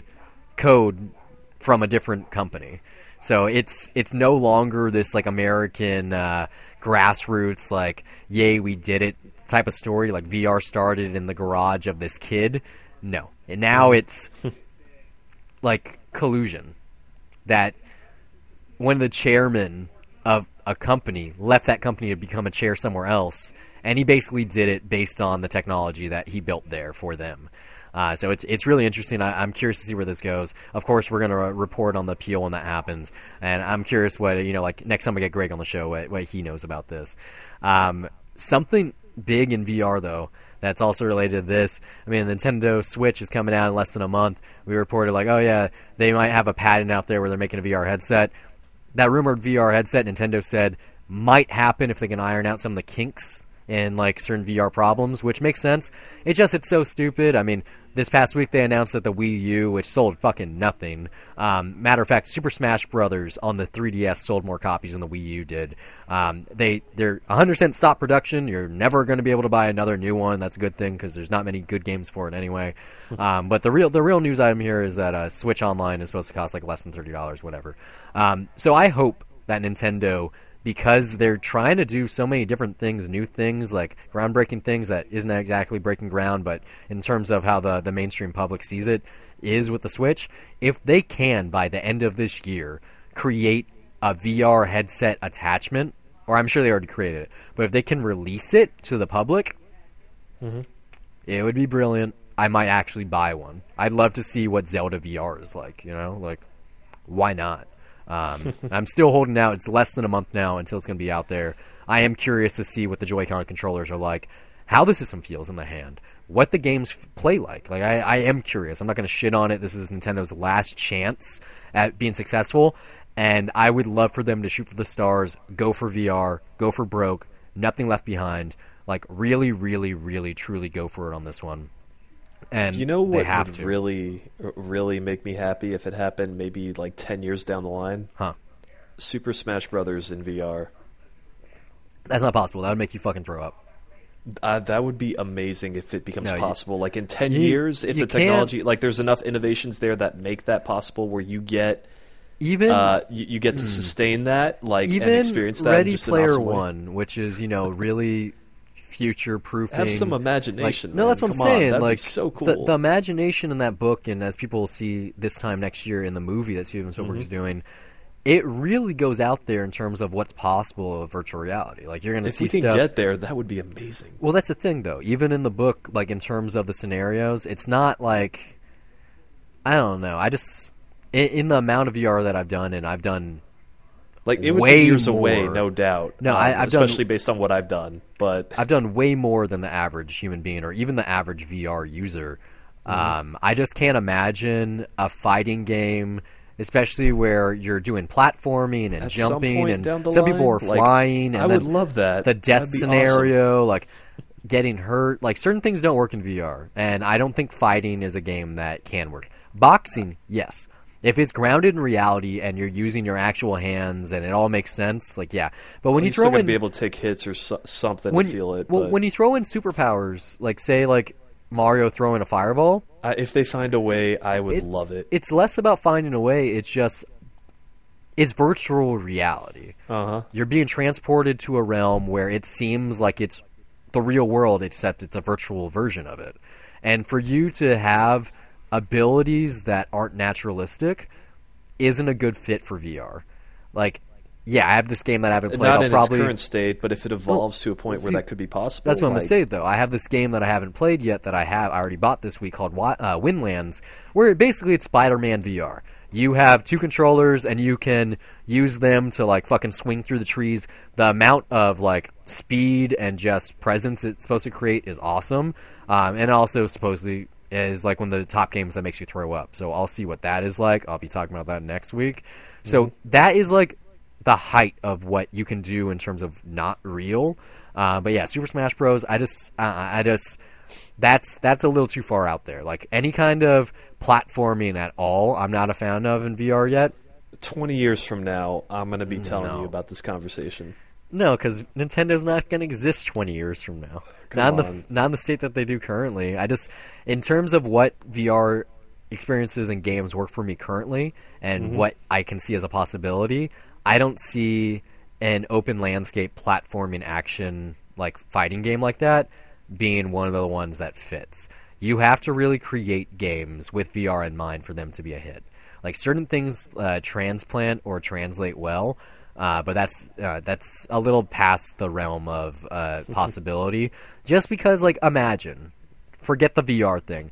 Can you imagine being in a fighting arena where you're able to jump all over the place, and yet it's constrained to two dimensions? You're on a flat plane. There isn't three-dimensionality. Uh, you have to just move in a straight line up and down. That's it. Um, and you can do stuff like pull out a bow and arrow from fucking nowhere or throw a boomerang or, uh, like, whirl... Okay, for instance, Link's recovery attack where you spin in a circle with your fucking sword, that would make you throw up. Period. Period. You couldn't... You couldn't do that one in V R. I'm sorry. It's just like there, there's certain things that work and there's certain things that don't. And again, not in its current state, but if it's literally like no. plugging yourself into the Matrix at some point where your physical body is just sitting down and you can just now, have even, fun in that space. Even that would... That'd be dangerous, but... Even that would probably make you throw up. Like, I I just... I, I don't see it. Like like I said, like certain... What if we're able to withstand that at a certain point in time when we get no. used to it? You like, know? look Who look knows? at... Mm-mm. Like Assassin's Creed, it's all very speculative that, and out there, but it, not just no Smash the Bros. The idea of it is so cool. In in what Smash Bros. Is, it is not possible in V R. It it is too Yet. constrained to two dimensional video game logic. Like I said, you and you it's, don't in roam the way that in you're that thinking game. of it. Yes, but no, in not, an evolved form. Come on, no, there is no evolved form. It wouldn't be Super Smash Brothers anymore. Like it. It would have to be a brand new thing. Like their new I P ARMS, which is a launch title for the Switch, where it's literally just a boxing game. That would work in V R. They have a V R game coming you out. You can still put Oculus. some limitations, but not literally two-dimensional where you can only go left and right, you know? Like, well, that's what I'm saying, though. Smash Bros. is left and right. You'd have to evolve right it a little play. bit more where if you create that space, Mm-mm. you can limit the sides no, of it, it sure, it but it's still mostly going forward and back. But it wouldn't be Smash Brothers if you opened it up to three D movement. Just it a would, little bit, like no, not it would, too much. No, it would lose its appeal. Like it, Smash Brothers is very easy to pick up and play because anyone can literally hold the controller and they know what to do immediately. Like you don't need an instruction booklet. You can use anyone, and they might play a little bit differently, but it's the same game. I'm still holding on to my childhood dreams here, man. Uh, get a different dream. That's not going to ever become a reality. Not even a virtual one. Well, it'll um, stay a dream. Sony, though, you know, they're at the forefront of what's possible in console V R currently. Uh, Really cool. PlayStation V R bundles, they're available again. You can pre-order them currently at all retailers, GameStop, Amazon, Best Buy. So that means that uh, the production is ramped up. They're hopefully able to meet demand. I hope there's not a shortage on this new wave, but chances are there will be. And it's important to note, because this is just announced right after it was said, that there are over one hundred thousand people playing Resident Evil seven in V R. That is only available on PlayStation. So that means that there is definitely more than one hundred thousand units out there. Well, that's not necessarily true because there could be several users on the same setup. But that means over one hundred thousand people have played one game in V R. And I'm happy to announce that I'm going to be one of those in the next... Maybe not tonight, but I'm p- picking it up today. I had this big adventure where I tried to get it yesterday. That fucked up. I'm getting it today, though. Um, from what I've read everywhere, especially Reddit... This is the end-all, be-all virtual reality experience currently available. I do not and like... Is it supposed to be scary? Oh, it's really fucking scary. Like, I've... You gonna I've, be all right? That's why I said I'm not planning to play it anytime soon. I will not play this by myself. I want someone in the room, just you in case. You did say at some point, though, yeah. At some... No, I will play this, yeah, yeah. Like, Luis was playing it. I um, I watched him play the majority of the game. I've seen a lot of gameplay. I know what to do. I know how it plays. There's not many jump scares, but there are. But what I've really heard it's about it... It's a zombie it, game. Why wouldn't there be? Uh, not really. It's not really a zombie game. Um, but uh, Technically, uh, yeah. Technically, but, no. Um, no, nah, research this one. This was, this was like a hard reboot. It gets more convoluted, doesn't it? Like, it it's it's not zombies at all. Um, I don't know what it is anymore. It's not zombies. It has been zombie. Well, six was zombies, but it hasn't been zombies since uh, three. They Resident Evil stopped doing that. It became a virus. Like, it's no longer, oh, you were alive, then you died, now you're this. No, now it's like, oh, you're infected by this literal virus.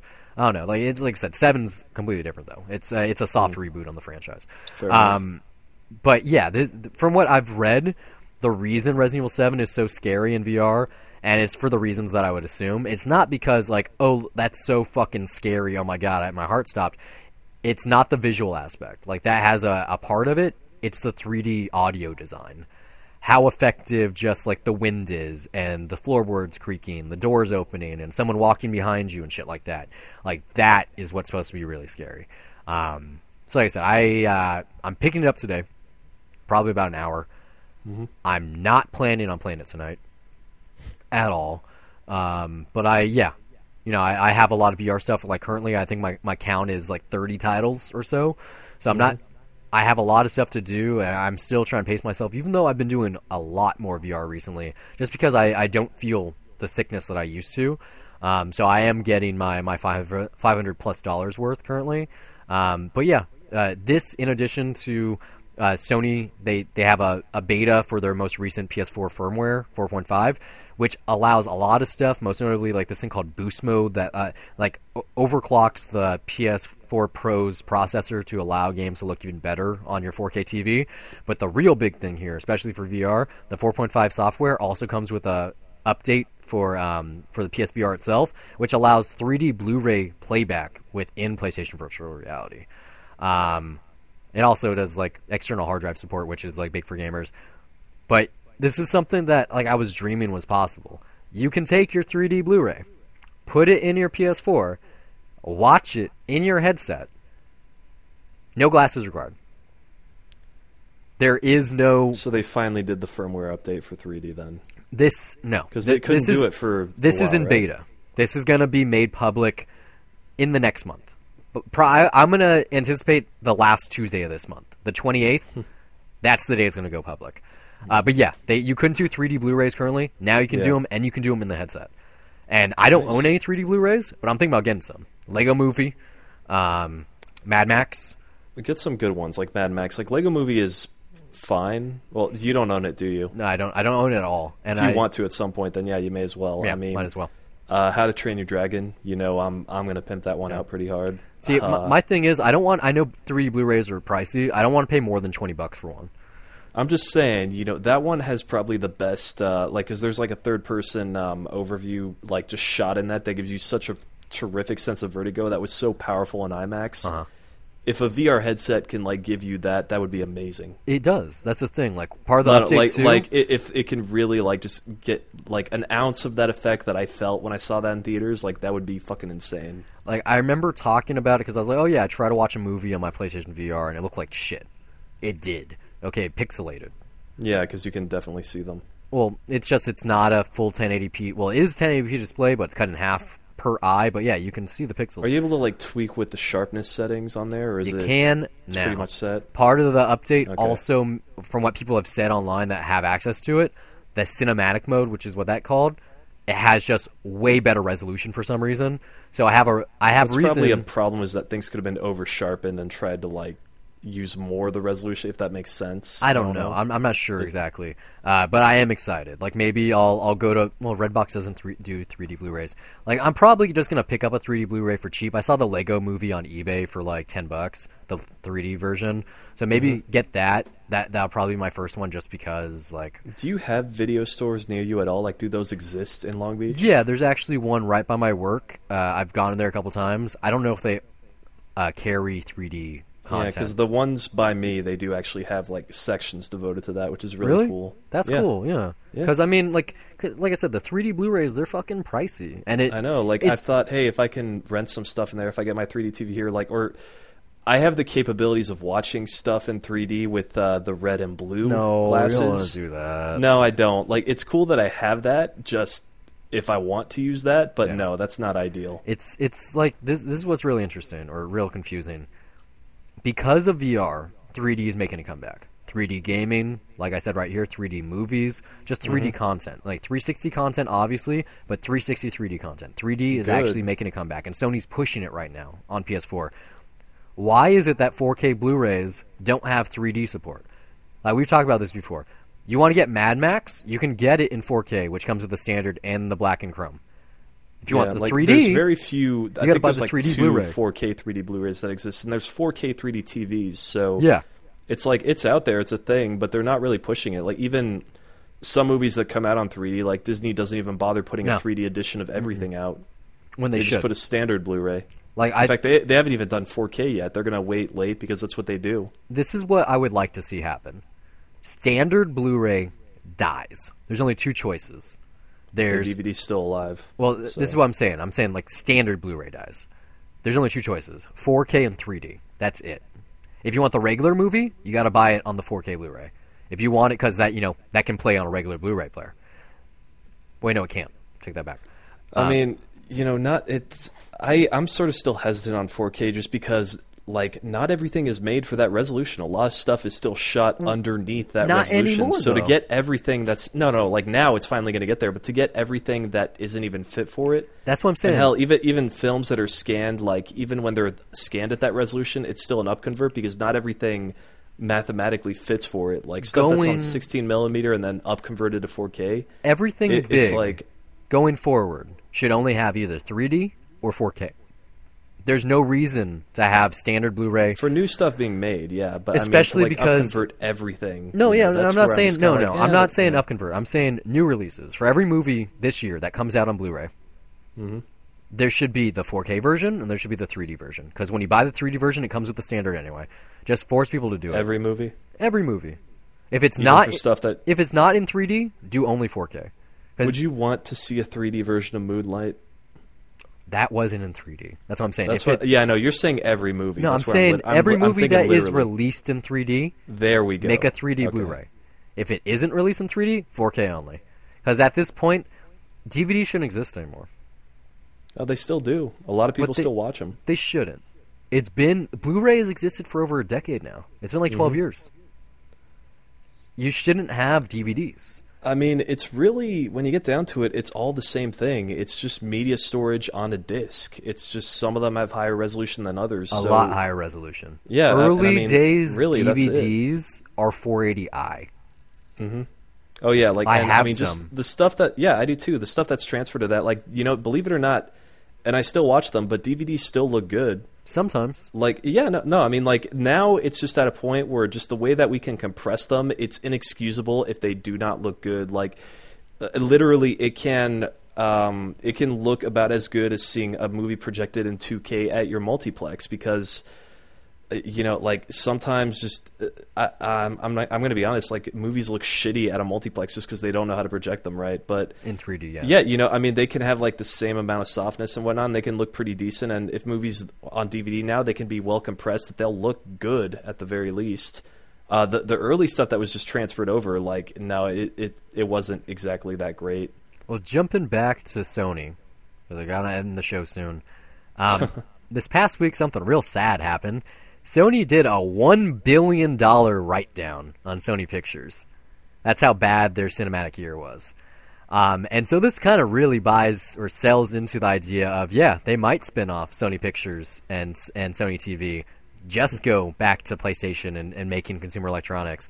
Mm-hmm. Uh, but to kind of wave those fears goodbye, C E O Kaz Hirai, who, mind you, started out as the C E O of PlayStation, has come to L A. He's apparently going to spend lots of time on the transition from them finding chairman. And in, he jokingly said, like, in at the end of the fiscal year, at the beginning of the fiscal year, like the conference call, I'm not gonna, I'm gonna hang a not for sale sign on our water tower if I have to to let people know. uh, so he sounds real serious. He's going to get his own office on the studio or on the back lot. That way, he has oversight. Um, so who knows? Uh, like it's like I said a couple of weeks ago. It's definitely all on Spider-Man. if Spider-Man and the Emoji Movie tank... Oh, the Emoji... I mean, Angry Birds did fairly Angry, well. Angry Birds did it? okay, yeah. yeah Sony like Pictures Animation... They don't spend... They're like uh, Warner's Animation. They don't yeah. spend a shitload of well, money. Well, um, the Lego Batman movie is a shitload that, of money. No, no, no. Like, uh, the Lego movie is around sixty mil. I think Lego Batman I'm, is just marginally higher no, than I'm, that. No, I'm talking not the movie itself, advertisements. They have no, Lego okay, yeah, Batman, the movie for Lego Dimensions. They have uh, yeah, a whole I'm talking new, about production budget. A whole that new Lego line. That much billboards, T V, Super Bowl. Like, they've probably put one hundred million dollars into the advertising slash, like, mm-hmm. ins- ancillary properties, the T-shirts, the hats, all of that shit, which is uh, on the scary side. Um, but, yeah, I, I wish nothing for the best for Sony, especially because I'm a fanboy, as most people know. But it's funny, you know, the, the C E O of Sony Pictures that's in the process of li- uh, leaving, Linton, um, he's said to own three million shares of Snack Incorporated, Snap Incorporated, Snap, which yeah. is important because, you know, he's now a chairman there. Mm-hmm. And the reason that's important is because they filed or they, they filed their intention to make an initial public offering. So it is going to go public. Snap stock is going to be available. I think S N A P is going to be their stock ticker. Um, and part of that in, in terms of trying to get investors is that they're trying to mature. Um, one of the big ways is uh, Planet Earth two, which is starting real soon in the U S on B B C. It's going to actually debut on Snapchat. It's going to have six episodes in the app in the coming weeks. Um, I'll probably tune in just to see what that looks like in a vertical landscape. I'm sure it's going to look really pretty. And that's kind of like the most brilliant marketing I've seen there. Up to now, it's been like talk show stuff, sports, reality T V, or maybe like uh, like little scripted ads like for Ouija or whatever. But this is literally airing the content on a platform that people access anyway. So as a way of not only having you uh, ingest it, but also to tease you for the real thing, like on your fancy T V. So I think this is brilliant, in addition to them saying that they're trying to make wider availability for their spectacles. I don't know if they're going to get a lot of uh, people investing in the company, um, but this this could be the sign that they they have figured out how to make up a profit, because up to date, they are in the red every year. Like, they, they do not make money. And, like, with their competitors growing, with Instagram, I, I've seen so many people that I personally follow or I'm friends with on Snapchat jump ship to Instagram. That, um, yeah, I, I don't know how much longer Snapchat can last, but them creating more original content or, like, teaming up with people for original content like mm-hmm. this, I think it's just the smartest thing. Like I said, I, I, I'm going to tune into this. I'm curious to see what Planet Earth two looks like on my phone. Because you know, my phone screen is marginally better than my T V screen, so you know. If you say so. I, I that doesn't it, appeal to me personally. That, a vertical version. Of I'm not saying Earth, but doing it vertical, but literally, like my phone. Yeah, no, but that is what it is. is no, no, and I, I get that. no, no, I, I know you have a nice phone. Yeah, uh, this is the final news item, and it's the big one. It could have been on the top of the show, but it's so much to even talk about before we actually conversate or converse about it. Um, so you know. Edward Snowden, he kind of unleashed a lot of stuff about the telecom industry. We're being tapped all the time. Verizon, mm-hmm. most notably, was using metadata to tell everyone about us. Um, it gets scarier than that. It gets scarier than the Yahoo email hack. It gets scary, so scary. If you own a Vizio T V, they have been tracking everything you've ever watched since twenty fourteen. Period. If you have a Vizio T V that was manufactured in the last three to four years, they have been gathering data from you against your knowledge. This is something that report was reported. These are just the ones that are connected to the internet, right? No. Every single one? It was every smart T V released since twenty thirteen, mm-hmm. and even some of the older ones were patched to support it. So this was without any kind of clause. They didn't let their users know this. It was a secret. Uh, they've gathered information live on what movies, shows, et cetera you're watching, not just over the internet via apps like Netflix and YouTube, but via your cable provider, satellite, and even D V D somehow. Uh, and they were flipping this information, this data, to advertisers.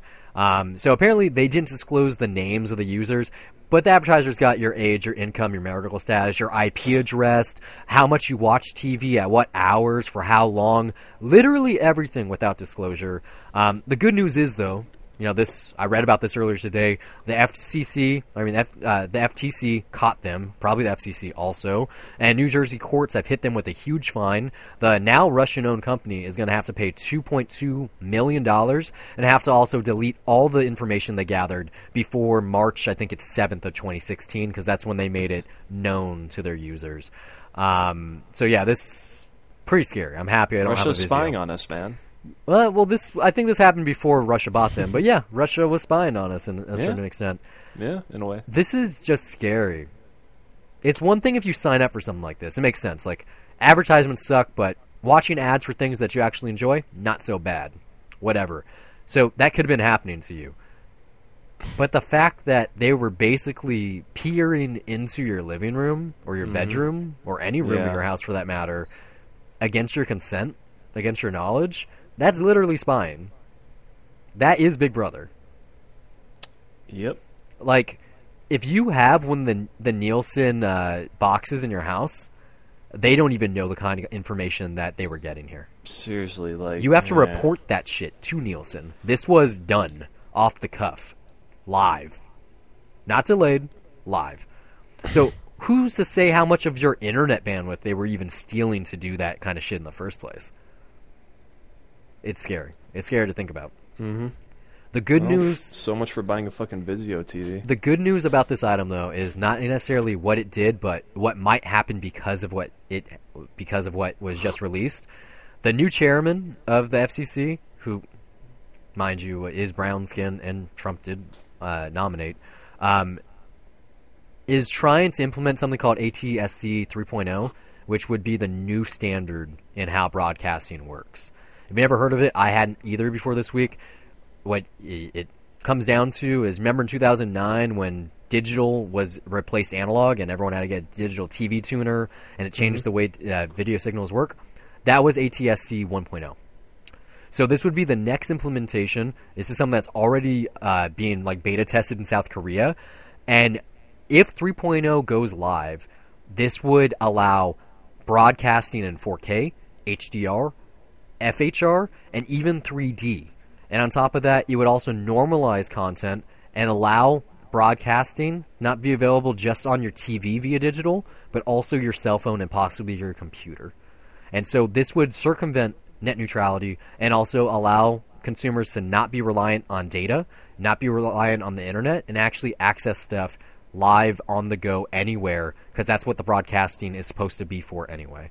Um, so yeah, if Vizio being bad and scary meant something good is going to come from it, I'm really excited. I can't wait for A T S C three point oh. Yeah, now we can connect a bunch of devices and we can be spied on multiple of them. Maybe, but I'm more... In the ex- long run, that's probably something that could happen. Broadcasting in four K, H D R, high frame rate. You know what that Being would mean? Being spied on without your Fuck consent. Up. You know what that would mean for sports? None of those are available for the sports. Next year, the Super Bowl mm-hmm. could be in four K H D R, high frame rate, and three D. It was already in V R this year. But it was like highlights delayed.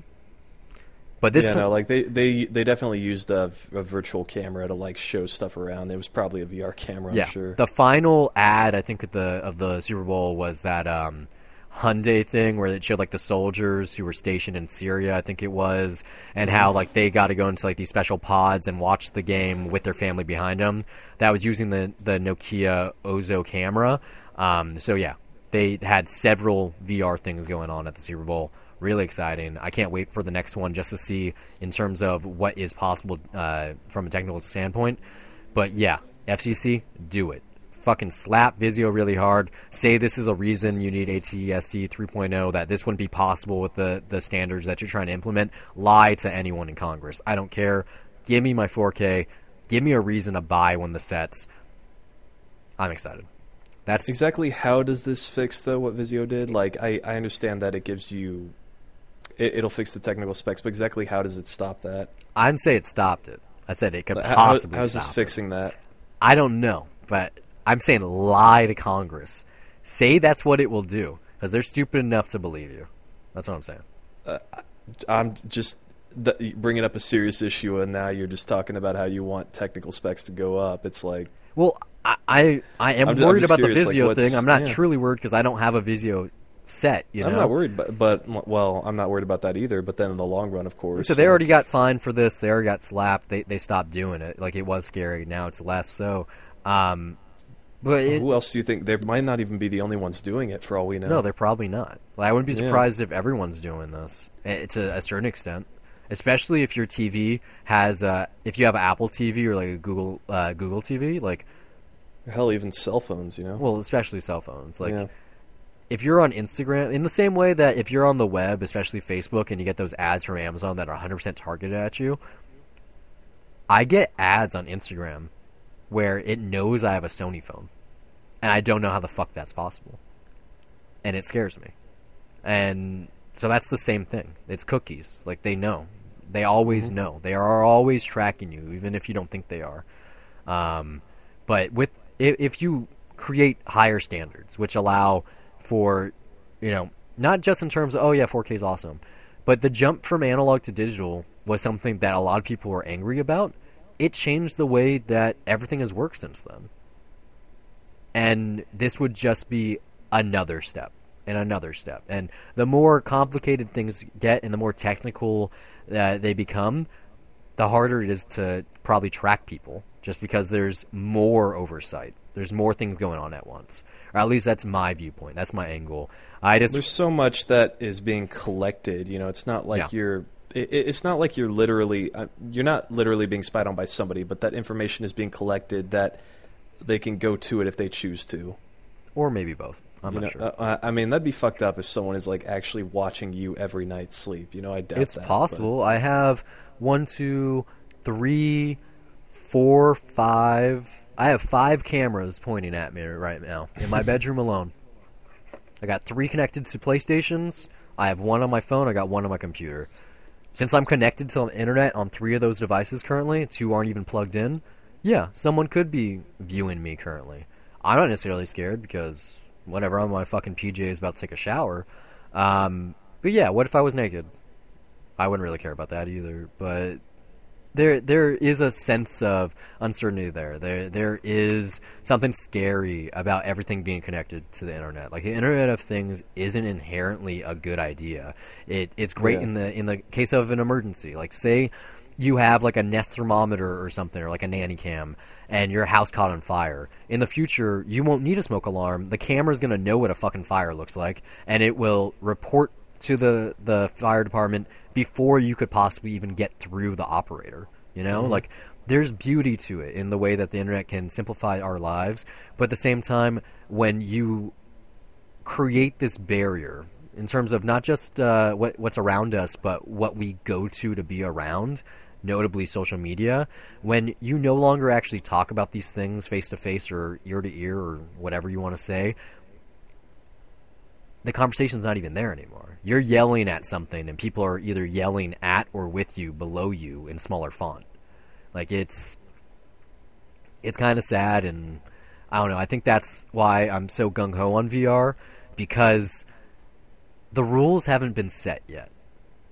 Anything can happen. Anything can... Every day something new can happen. Mm-hmm. And it's so complex and so new that it's impossible, really, to really, um, as far as I'm concerned, to to fuck with that, to take advantage of someone. Like, it's... Y- you as a user aren't even that versed in it. How are you going to be able to take advantage of another one? And I, I think V R might take off just because people no longer like the world around us. Like, not because they want to escape. Like, my thing about virtual reality so far is I don't like the escapism. It's not like watching a movie. Like, it's pure escapism. I'm not a fan of that. But as the world becomes more and more toxic and more nasty, virtual yeah. reality can offer a realm that is outside of that. That is its own thing. Like, it's literally a virtual reality. And I mean, it's just going to be like the internet, where it's also negative and positive in its own ways. But it could be like a fresh start for society.